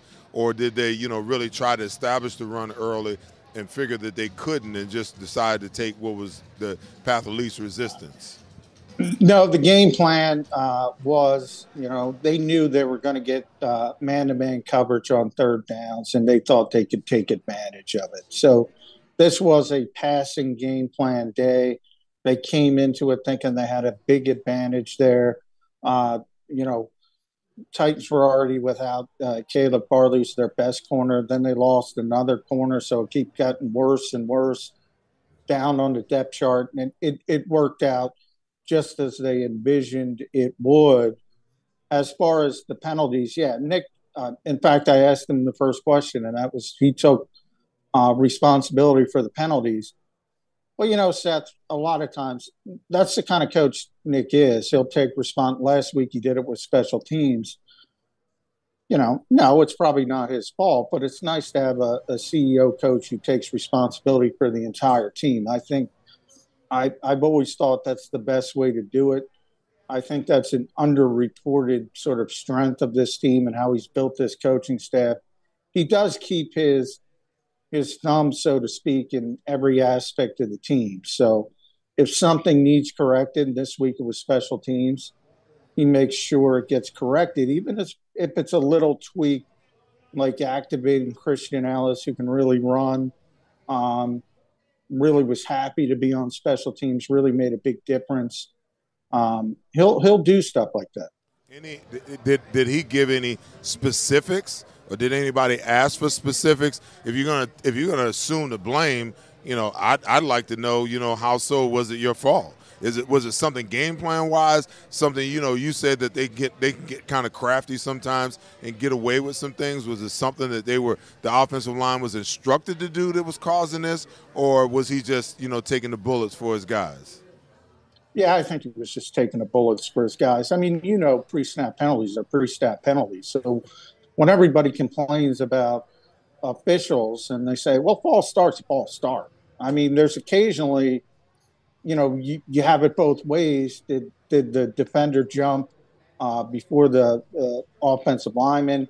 You could have that sort of bang bang play, like at first base in baseball. But most of them are pretty clear cut, and most of those false starts other than the Jalen Hurts ball start, which is kind of weird, um, most of them are pretty obvious. So I think it was more Nick just taking the bullets for his guys. Uh, AJ Brown, John, uh, pretty impressive. Uh, eight snares, 119, a couple uh, great touchdown plays. Uh, you know, he could probably downplay this, but what do you think his mindset w- uh, was, and did he say anything about a- after the game facing his old team? Yeah, he he did. He finally admitted because all week and really all year, you know, a couple weeks ago, you know, he said, "I'm done talking about Tennessee," and obviously this week came up, and he had to talk about Tennessee at least a little bit. He played it down. Yeah, this was big for him, um, and he admitted again he didn't want to leave Tennessee. He wanted to end his career there. He was very upset that they didn't want to pay him the going rate for receiver that the Eagles ultimately did. Um, so, you know, but he likes Mike Vrabel. He had a big hug for him uh, pregame. And, you know, then he wanted to go out and beat the you know what off him. And he, and he pretty much did. So, you know, it, it, it was a very big week for A.J. Brown. He finally admitted that after the game. Hey, John, um, what about Jordan Davis? First time back in over four weeks. and um, we don't, obviously don't have the snap count. We, that hasn't come out yet. But at one point, I believe we saw him limp a little bit, but he did come back into the game. Did you guys get to talk to him, number one, about how it felt to be back, especially 20 pounds lighter, um, and, where he thought he, he was after the game? Yeah, I didn't get to talk to Jordan. Um, I talked to him during the week when he mentioned uh, how much weight he lost, uh, how much conditioning he did he didn't play that much on first look. Obviously, I got to watch the game again. Uh, Linval Joseph was the nose tackle when they had the five man looks, which were very effective. The Eagles did a, a very effective job on Derrick Henry. But there were times, and I thought this was interesting, and I, w- I was hoping they were going to do this, and they unveiled it at least once or twice. When Linval was playing on the nose, um, Jordan was playing four eye. So they had both of them on the field at the same time. And you can imagine what that w- would be like moving forward when you need to stop the run potentially in the playoffs. Have those two guys on the field at the same time, that could be something to keep an eye on. But, you know, he, he's been out for a month. I think it was pretty clear the Eagles were were taking it slowly with him and the presence of, of Linval Joseph enables them. When we look back at that signing, I think that's going to be a big one as long as Linval stays healthy because, you know, playing 20, 25 snaps a game and just, you know, stuffing, uh, taking up blockers, he, he's really good at that. And he's, he's already proven to be really good at it in, in the short three weeks he's been here. Man, John, if I could play 25, 25 snaps a game, I might still be playing right now. Um, the um, talk about what a blessing it is, or you know, I, I kind of talked about it in the pregame. You never want to see a guy get injured, but really, in a lot of ways, the Jordan Davis injury was a blessing in disguise because you got um, veteran depth added because you know you lost your nose your nose guard. You needed some guys. You go out and you sign Linval Joseph and you sign Ndamukong Suh. And now look at the kind of depth that they have at the defensive tackle position. I mean, you got four five, maybe six guys at that position that are interchangeable that you can move into certain positions, and you can minimize how many plays they play so that you can keep them fresh. And then we saw the guys on the outside today, you know, um, Josh Sweat, Brandon Graham, Haason Reddick really, really show up because of the push and how dominant they were on the interior part of the defensive line. Yeah, I mean, and TJ Edwards was the first to say, I mean, the defensive line dominated this game. They set the tone. I think they took it a little personally that everybody talked about how physical and tough Tennessee was all week, and they wanted to prove that they were physical and tough. And you're right. You know, Josh Sweat had had hit best game of the year. I mean, he dominated. Haason Reddick might have been even better uh, from the other side. So they were really coming. It, it, you know, Ryan Tannehill has been playing for a long time now. He he he didn't look like he, knew, what was going on, what he was saying. He was holding on to the football. He he couldn't make a decision. He couldn't pull a trigger. And if you think about that, Seth, with Reed Blankenship as an undrafted rookie, his first start at safety, and he played well. Josiah Scott and the nickel, Zech McPhearson, they threw some dime looks they haven't thrown out all year until this game. They look like they really, really confused Ryan Tannehill. And when we talk about this defense and the philosophy behind it, that's exactly what they're trying to do. They're trying to, you know, start with the cover two look as much as possible, but then spin off of that post snap whether it's quarters coverage, cover six, cover eight, cover two, and confuse the quarterback. Doesn't always work. It worked today against Ryan Tannehill. John, let me get back to the special teams. You mentioned it, uh, and they, uh, especially in the return game, Britton Covey had a, a, pretty good game. Uh, what what did they? What was the adjustment they made? They were fretting about it last week. They said they were going to maybe uh, implement some more regulars in the special team units. What did you see the adjustment that they made? Yeah, I mean, when it came to the returns, I mean, I Christian Ellis really played well, and both as a, a coverage guy and a blocker on kickoff returns. He needed one key block, him and Zech McPhearson, on one of the Covey returns. So that was the the main tweak from a personnel standpoint.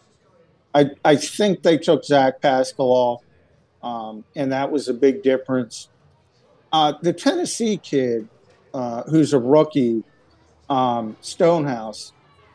I mean, he has got a monster leg. I mean, a monster leg. I think I'm looking. He had seven punts for 401 yards.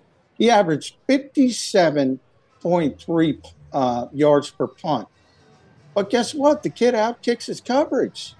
I mean, this is the first time all year Britton Covey had any room. I mean, when he was catching the football, the Titans coverage was 10 yards away from him. So, you know, that's what Britton does really well is he takes what's there. And what was there today was a lot because the young punter just kicks it as far as he can and nobody can cover it because he kicks it too far. John, uh, look at where this team sits right now at 11 and one. They have they have won games in such a variety of ways, and as I said earlier in the show, they have such a luxury of depth, like basically no other team across the National Football League. Primetime player goes down, they fill somebody in the gap, and in most cases, they don't miss a beat. Look at the variety of ways they've they've achieved what they have thus far. How beneficial has it been come from behind, blowouts, major stops, as they mentally and physically prepare themselves. Now, they still got some regular season football to play, but as they mentally and physically prepare themselves for what the, what's to come in the second season. Oh, I, I think it's huge that they're able to win different ways. I mean, I can't think about it. Um, they last week they ran for 363 yards.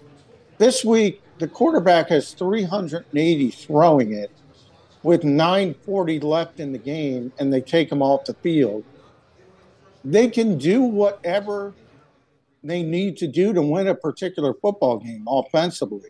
Um, it's pretty impressive. 1987 is the last team, it was the Raiders, I believe, that ran for 350 plus one week and the next week threw for 350 plus. So this is rare. This has not happened often. And the fact that they can toggle like that week in and week out, when they get up, uh, go up the turnpike next week, I don't know what the weather's going to be.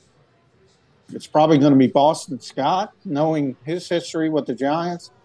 Um, if they need to run the football, they'll run the football. If they need to pass the football, they'll pass the football. This is this is pretty impressive. You know, people ask me all the time because I covered the Super Bowl team. I don't know if they're going to win the Super Bowl, but this team is more talented than the team that won the Super Bowl. Hey, you know, John, there was the Nakobe Dean sighting today because uh, Kyzir White got banged up. Um, yeah. What's what's your thoughts on what you saw out of Nakobe Dean in his first action of the year? Well, I mean, it, it, it was Nakobe Dean, right? I mean, it was garbage time, but he's always around the football. I think TJ Edwards led them in tackles. I'm just looking. Nakobe was second, you know, and he barely played. So it's kind of the guy. He's very instinctive. I'm not worried about Nakobe Dean at all. He doesn't play because the Eagles have good linebackers. TJ Edwards is probably the most underrated player on this team. Um, Kyzir White is very important to what they do defensively, especially in coverage. Um, they're good players. It's not like he's not on the field because he can't play. Uh, he's just a rookie behind two good veterans. Um, and if they need him, I think he would be relatively effective. And he kind of showed that a little bit uh, today. Um, but yeah, I mean, I think Nakobe's going to be a, a, a, good player for this team uh, in years to come. He's just stuck behind two better players right now. John McMullen, uh, thank you. The Eagles with that three games on the road, and that last one's at Dallas. So we'll see how this all works out. We appreciate it. Thanks for hanging with us. Hey, thank you, guys. That's John McMullen covering the game for JAKIB Sports. Um, we're back. We've got the drive of the game. We've got game balls and a look ahead to this three-game gauntlet that they're going to be facing. Philadelphia Eagles win 35-10. They're 11 and one, and we're back after this. My wife was in an accident that changed our lives forever. She was in rehabilitation for years. She had to learn to walk again. She couldn't take care of herself. We couldn't afford a nurse. We were running out of options. One conversation with Pond Lehocky changed everything. They understood what we were going through and immediately helped us navigate the legal process. We can't thank them enough. Pond Lehocky. Tell us your story. Action News at 11 with Rick Williams. It's the team you trust to bring it all together. The stories that impact your community, a sports roundup for the locals, and the AccuWeather forecast you depend on. Action News at 11 with Rick Williams. Go to get your game on. Go for the beers. Go for the cheers. Go for the hit and the hits. Go for the stakes and the stakes Go to get your parlay on. Go to get your party on. Go for the scene. Go for the screens. Go for the gallery. Go for the win. Go to Ocean. Visit theoceanac.com to plan your visit. Don't wait until after Thanksgiving for leftovers. It's the new leftover sales event at Jeff D'Ambrosio Destination Downingtown. Jeff must get rid of hundreds of new 2022 vehicles on the lot. Rams, Grand Cherokees, Wranglers. Jeff has them all for less. Jeff has reduced prices and payments to the lowest they've been all year. And Jeff knocks down high interest rates. Save thousands more than anywhere else. Plus, get more for any trade or lease return. You always win at Jeff's. Great selection, best price. Hurry in now. Jeff D'Ambrosio Destination Downingtown. Nobody treats you better. Black Friday sales event.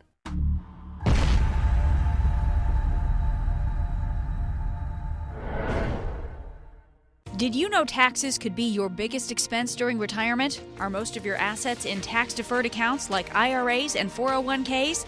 Taxes are historically low today, but we're facing significant headwinds in the future. Do you have a plan? The Thrive Financial team has more than 100 years of experience helping people across the Delaware Valley with forward looking tax planning.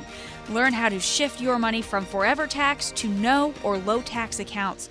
Get your Thrive Retirement Tax Playbook today.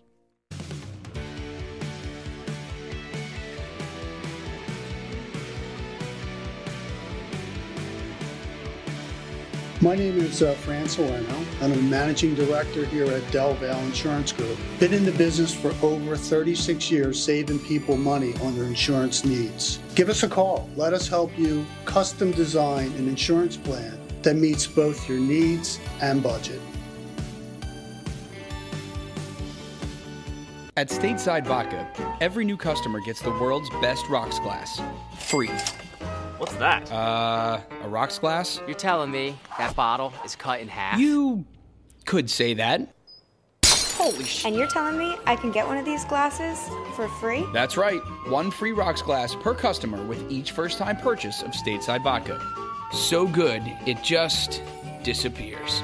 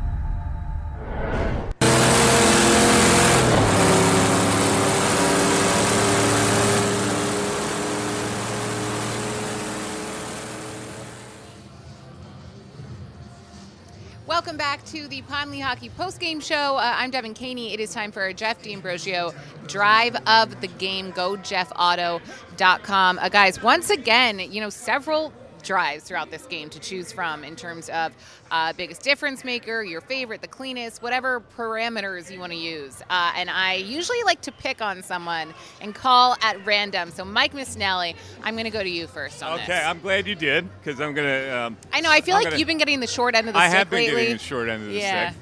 So I- and I'm gonna I'm gonna sop up the best drive of the game before these guys get to it. but but for me, it was the drive right before halftime where they scored with 51 seconds left uh, to make it 21 to 10. And it had answered uh, Titans' score. They had stopped them from scoring a touchdown. The Titans got three out of it, and they came right down the field with minimal time on the clock. And uh, seven plays, 75 yards, 24 yard pass interference penalty in that drive. Uh, Tre Avery trying to check A.J. Brown, which he didn't do well all game. But to me, that was a major drive going into halftime, up 21 to 10. I like that choice. And again, I really like that the Eagles are scoring now going into the half, where earlier in the season, in a few games, there were a few frustrating moments where, you know, half would be winding down, Eagles would get the ball and didn't really do anything with it. So they also scored in every single quarter today, uh, where, you know, if you remember back to early season, especially, it was very much a, a first half heavy uh, scoring for the Eagles offense. Derrick Gunn, what is your drive of the game? I'm going to shock you all with my drive of the Oh, game. boy. A lot of times, the initial drive of a game can be a tone setter for the game. This team comes out of the gate, first play of the game, false start. Then they have to waste a timeout because they don't have the right personnel in. They coming out of the timeout, they have another false start. Now that could have given Tennessee momentum right off the bat, but oh no, they corrected their deficiencies, went right down the field, and put together a 75-yard play scoring drive that took less than three minutes off the clock. What really stands out about that drive is because of, of the way they ran the ball against Green Bay is they only ran the ball one time. They came out throwing the football, and that was the tone setter for me. Overcoming the penalties, throwing the ball way more than they ran the football in that opening drive. To me, that was the drive of the game. You know, we should have known with that opening false start that that was going to also be a trend this game, and you know what? It didn't end up Yeah. hurting the Eagles really at all. Um, but should have should have known that that was going to happen. Seth, your drive of the game. I like the third drive of the game. Seven plays for 85 yards, um, a 40-yard touchdown to A.J. Brown. They had a couple of penalties in that in that drive.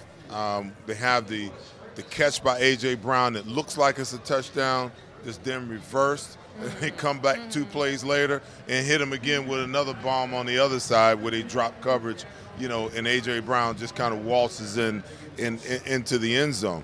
And that one was big for me because, you know, by that time, Tennessee had tied up the game.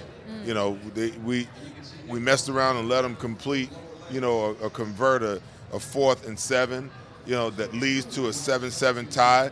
But that game, that that turnaround right there, when they go back up 14 to nothing, the Eagles were never in danger from that point on. They got close, you know, at 10 to 14, but never any closer than that. And you know what I loved? He had that 41 yard catch. It was incomplete. And then another 41 yard catch. Uh, we know that Nick Sirianni likes to be cute sometimes, sometimes too cute, but I, I appreciate that he just gave it right back to A.J. Yeah. Brown. He was wide open the second time. Um, all right. Any any other runner ups, any honorary drives that we need to discuss? Did anyone say the 10 minute drive that I think was in what, the third quarter? I think it ended in the Miles Sanders touchdown. Yeah, Nobody said that. Yeah, We said that? No, Yeah? nobody, No. nobody, Nobody said nobody, that one. nobody said it. I think all every all three of our drives were actually drives of the game. You know I think they were. They Yeah, were. They, yeah. Seriously. Well, they were- usually you guys are like fighting over I the mean, we drives. are. I don't I know how to handle I this know. right all now. different and all important. See, I also- see, see, Mike thought he had us. Mike thought he was going to have the I definitive you- drive of the game. He was he so had no excited to idea. go first. Yeah. If you when you ask about a runner-up drive, I'm going to go with the drive where we thought AJ Brown had the touchdown. Yeah. He stepped out of bounds, come back the next play, hit him on the other side of the field for a touchdown. Yeah. I think that was a definitive drive of the game as well. So I'm going to use that as my runner-up drive of the game. Look at you guys all I'm agreeing and listening to you supporting each other. thinking, "Yeah, these guys are smarter than I think.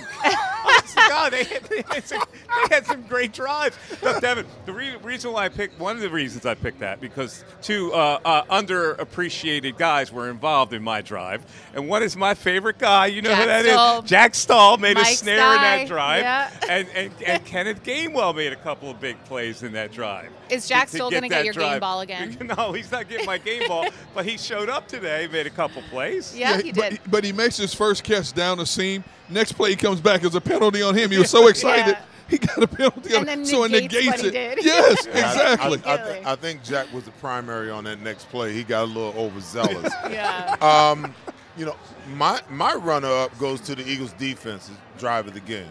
Do you realize Tennessee first play of the first series of the game they went three and out. Then it went ten plays, seventy one yards. They get the touchdown to Burks. He's out. They go three and out, six plays, field goal, three and out punt, three and out punt.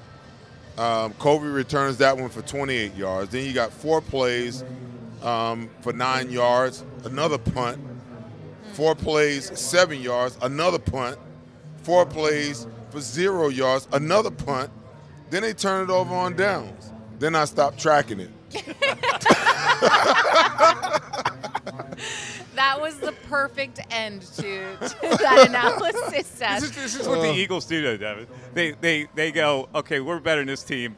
These guys don't have to be interested anymore. You know, Yeah, like we're, right. we're, we're watching. All right, this is this game is a fait, fait accompli. Uh, you know, nothing's ever going to happen to make Tennessee come back. So it's, we're just Yeah. waiting for the post game at that point. But you know what? I'm glad that the Eagles have gotten gotten back to the point where you know we're getting a little bored almost. I don't want to jinx it. And by the end of the game, you know how you kind of felt watching the Steelers game. I felt was the last very dominant win. Um, so I'm glad that the, the Eagles are are fun to watch again. And we even got some Minshew media by by the end of the game. So. That was exciting. Um, okay, so we do. I mentioned game balls, Mike, and we do have those coming up uh, on the other side of this message from our Pond Lehocky post game show partners.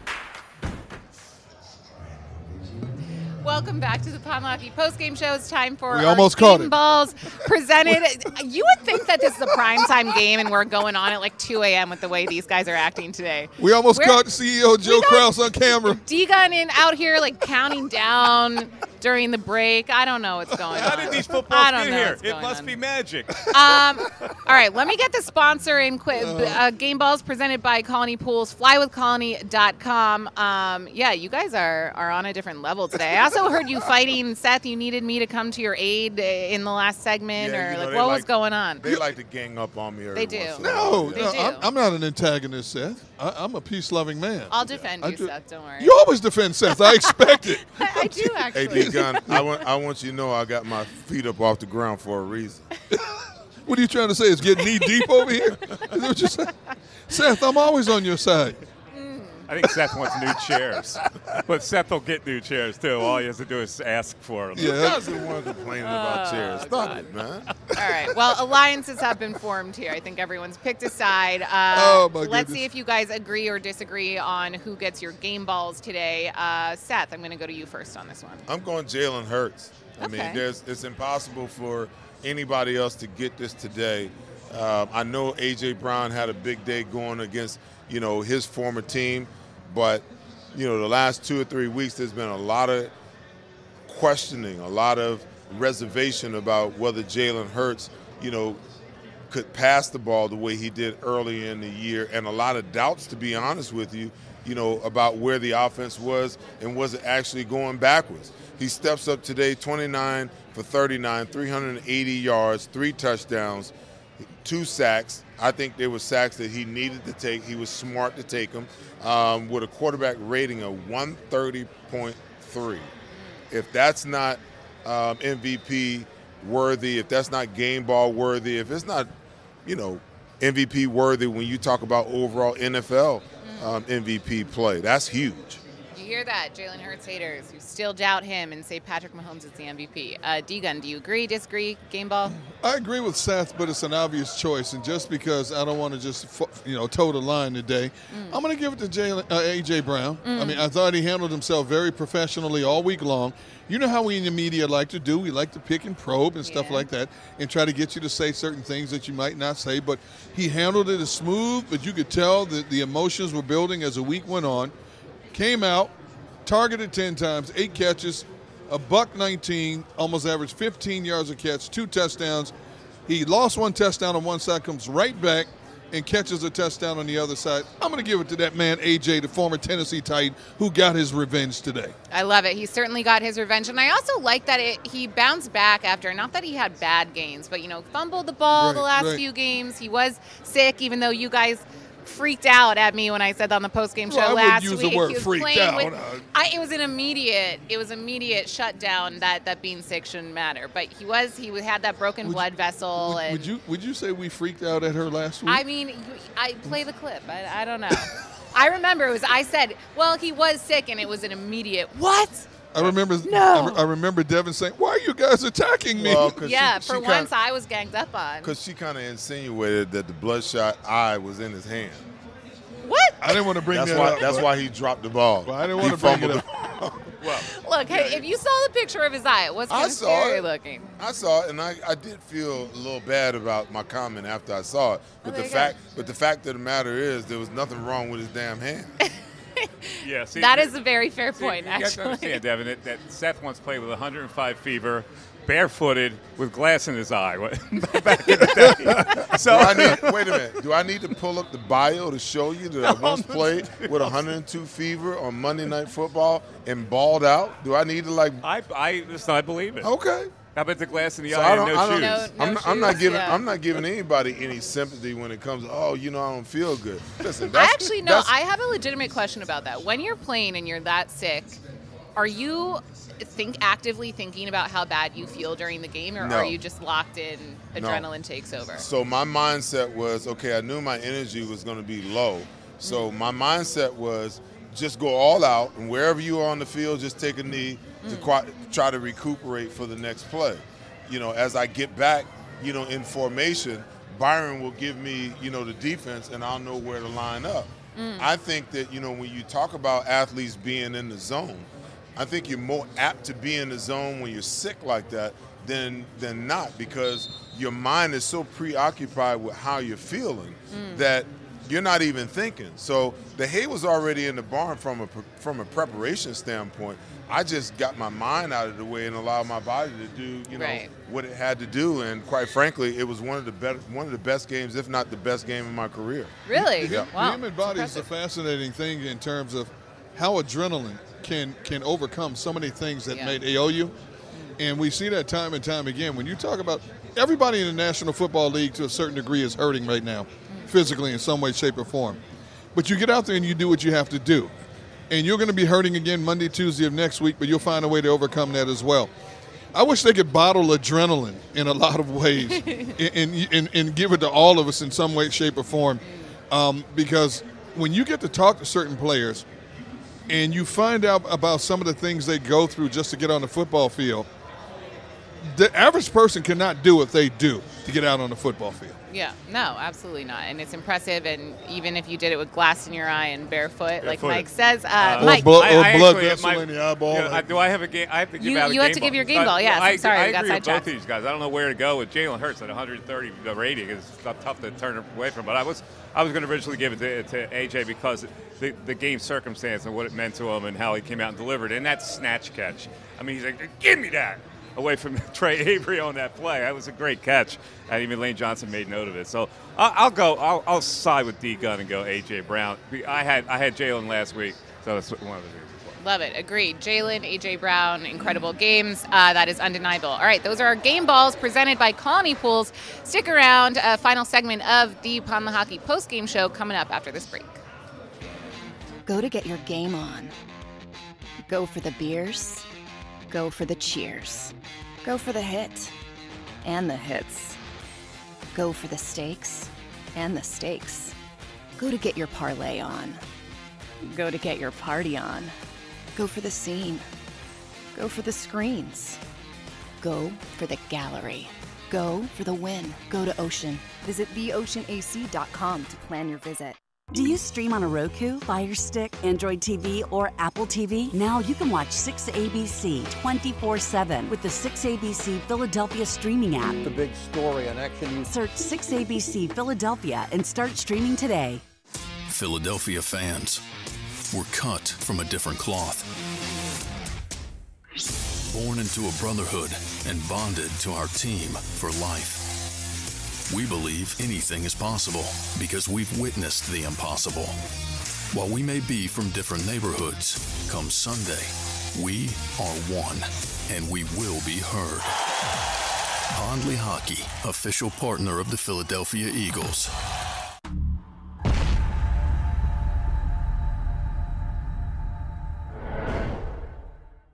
Since 1977 at Rafferty Subaru, we have always been about our customers and the community. Early on, a safe and durable option, we've evolved to become the best overall brand according to Kelley Blue Book. Over the last 14 years, we've donated thousands of dollars through the Subaru Share the Love event and found homes for hundreds of pets. The Rafferty family is proud of our 45 years in business. This month, celebrate our anniversary with special financing on select models. Visit us and see why. Continue your communication sciences and disorders education at Salus University within the Doctor of Audiology or Masters of Science in Speech Language Pathology programs. With state of the art labs, on campus clinics, and extensive externship opportunities, students position themselves to be at the top of the job market. Stand out in the audiology and speech language pathology profession by visiting salus.edu. Score and save in southeastern PA and Delaware with Colony Pools this football season. And let the experts close your pool with a custom Merlin safety cover in green for the birds. And if you join our Winter Watch team, we'll give you another 20% off, and Colony Pools will handle it all. Keep your tiles on your pool, not in your pool. Fly with Colony right now, Birds fans. Visit flywithcolony.com. Hi everybody, my name is Jason Lombardi. I'm an inspector at DryTech. At DryTech we offer three major services. The first one being basement waterproofing. The second service we offer is foundation and structural repairs. And then the third service that we offer is mold remediation. If you feel you are having a waterproofing issue, give DryTech a call or check us out online.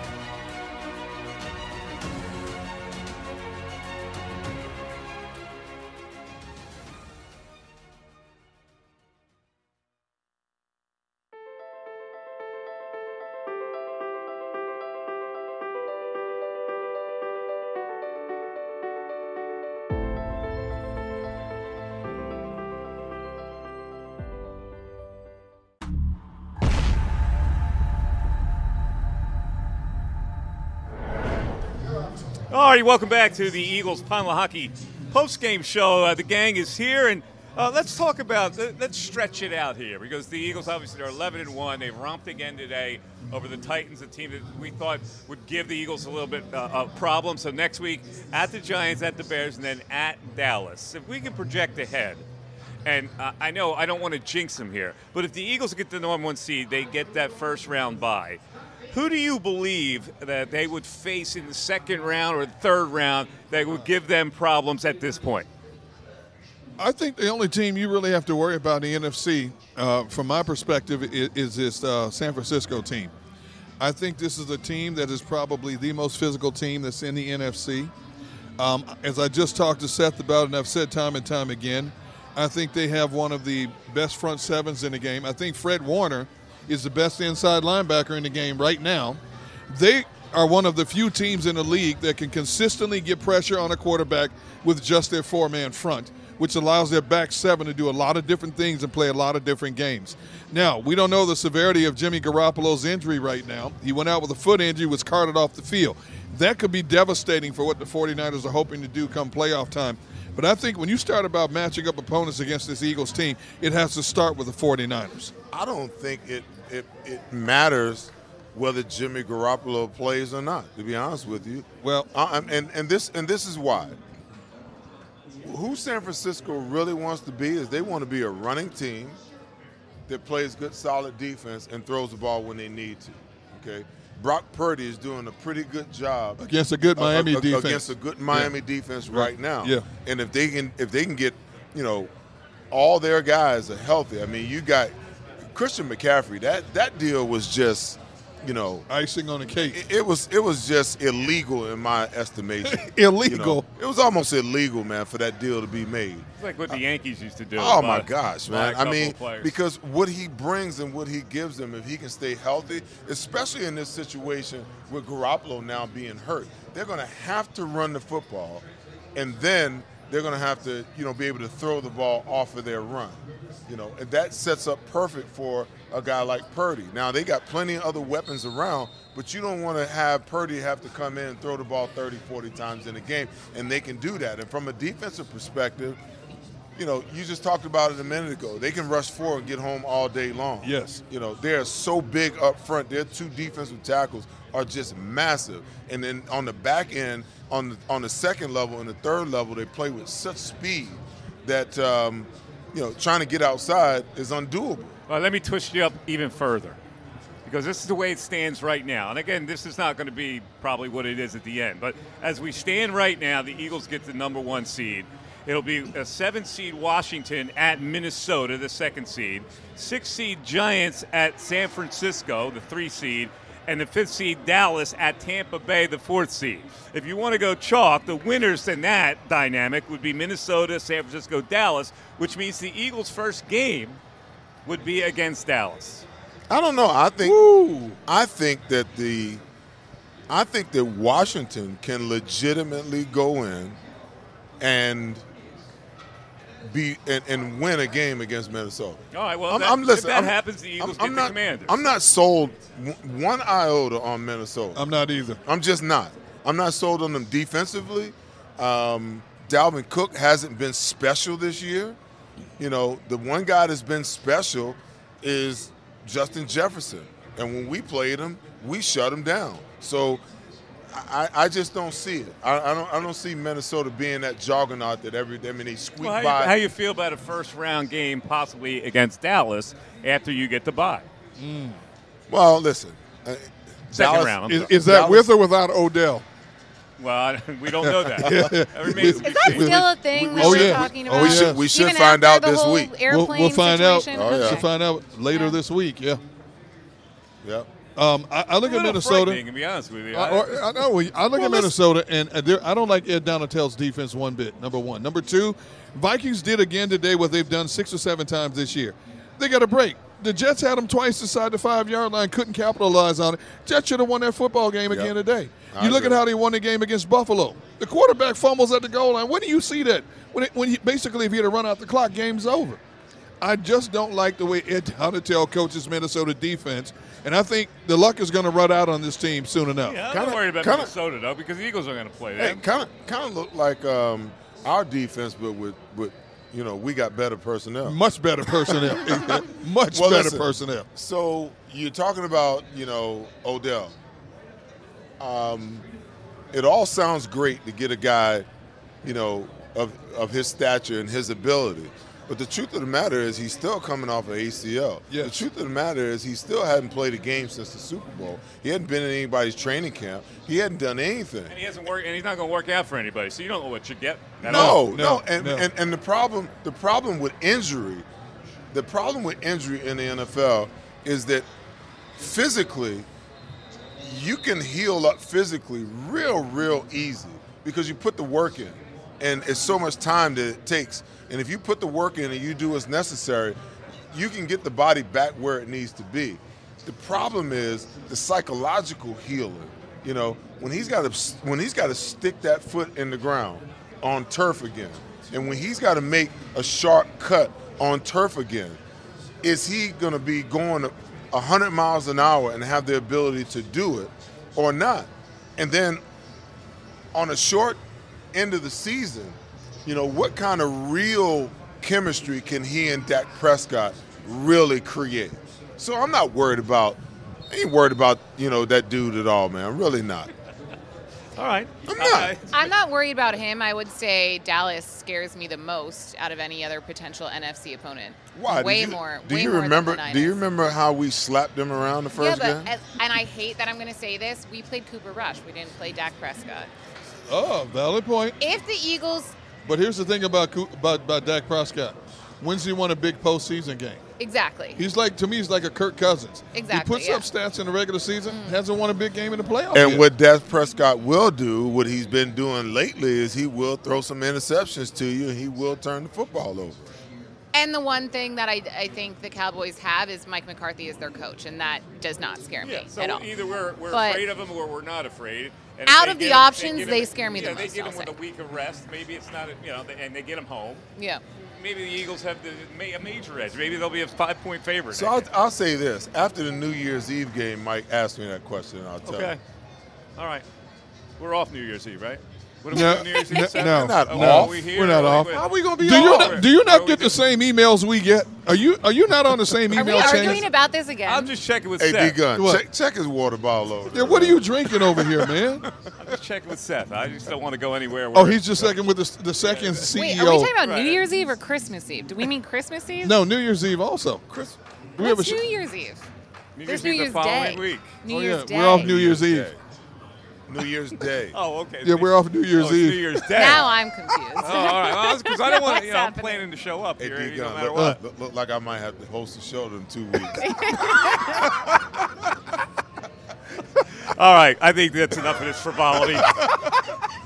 Eagles win 35 to 10. Another uh, impressive win. They're now 11 and one, and a big schedule coming up with three on the road. For Derrick Gunn, for Seth Joyner, for Devan Kaney, I'm Mike Missanelli. We'll see y'all next week. Another one o'clock start. See you then. At Pond Lehocky, we've recovered billions of dollars for our clients, and we're confident we can do the same for you. With over 250 years of combined courtroom experience, we've helped over 100,000 injured clients obtain some of the largest settlements in Pennsylvania. One conversation is all it takes to help you and your family get back on track. If you've been injured in an accident, give Pond Lehocky a call. Jim Gardner is an icon. A Philadelphia treasure. He's a mentor, a pace setter. Jim is my North Star. He's trusted, revered. Appreciated. He is Action News. He's compassionate. Honest. And fair. He is extremely dedicated, motivated, and always seeking the truth. He's also funny. We are a team of many. Jim Gardner is our leader, and we're lucky to have him.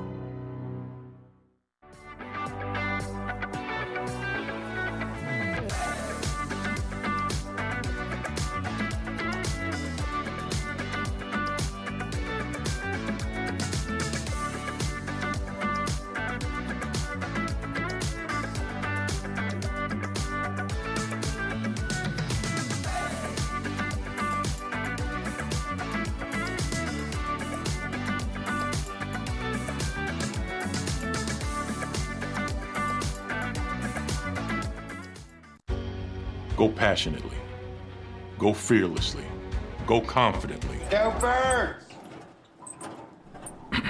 Go confidently towards your goals with First Trust, Philly's hometown bank for nearly 90 years, and the official bank of the Philadelphia Eagles. We're focused on getting you over the goal line. So go with conviction, go with trust, Go first! and go forward with us by your side. First Trust Bank, the official bank of Philadelphia Dreams. Up and go Birds.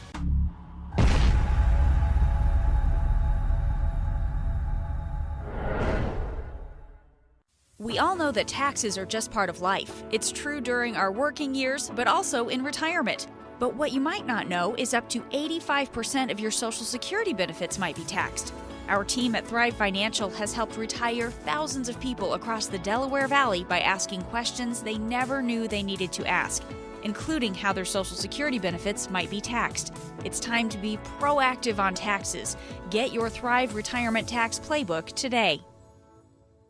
Celebrating the life of your loved one is what we do at Life Celebrations by Givnish. When the matriarch of the Dalloway family died suddenly at 82 years old, Life Celebrations by Givnish stepped in. They will make this the easiest thing that you. It's, it's I know it's not easy, but it, they will make this as easy as possible. Life Celebrations by Givnish, customizing services as unique as the individual. I, I just know that my dad, who is in charge of everything, was it was not in charge of anything at that point when when my mom passed. And uh, um, again, just another uh, shout out to this place for for making it easy. Turning tragedy into a celebration of life, no matter how hard, is what we do at Life Celebrations by Givnish.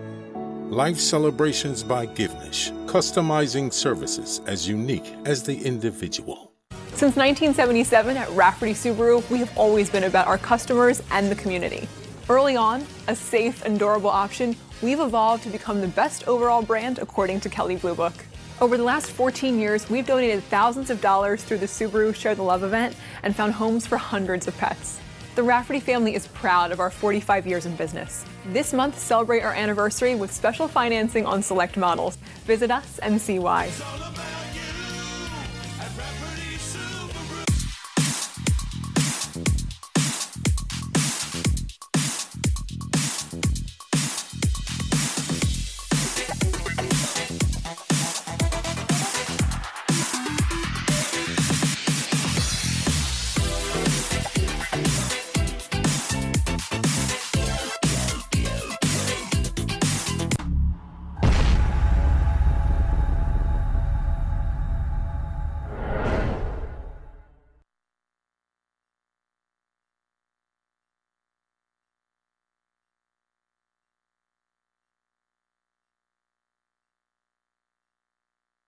This is your invitation to a masterclass in engineering and design.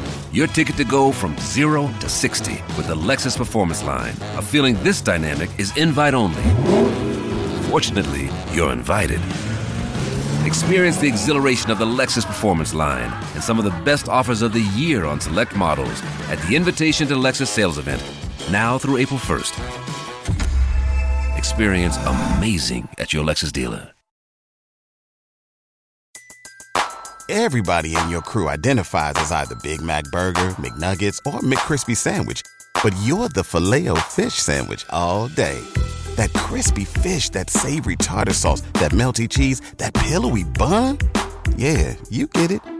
Every time. And if you love the filet of fish, right now you can catch two of the classics you love for just $6. Limited time only. Price and participation may vary. Cannot be combined with any other offer. Single item at regular price. Ba-da-ba-ba-ba.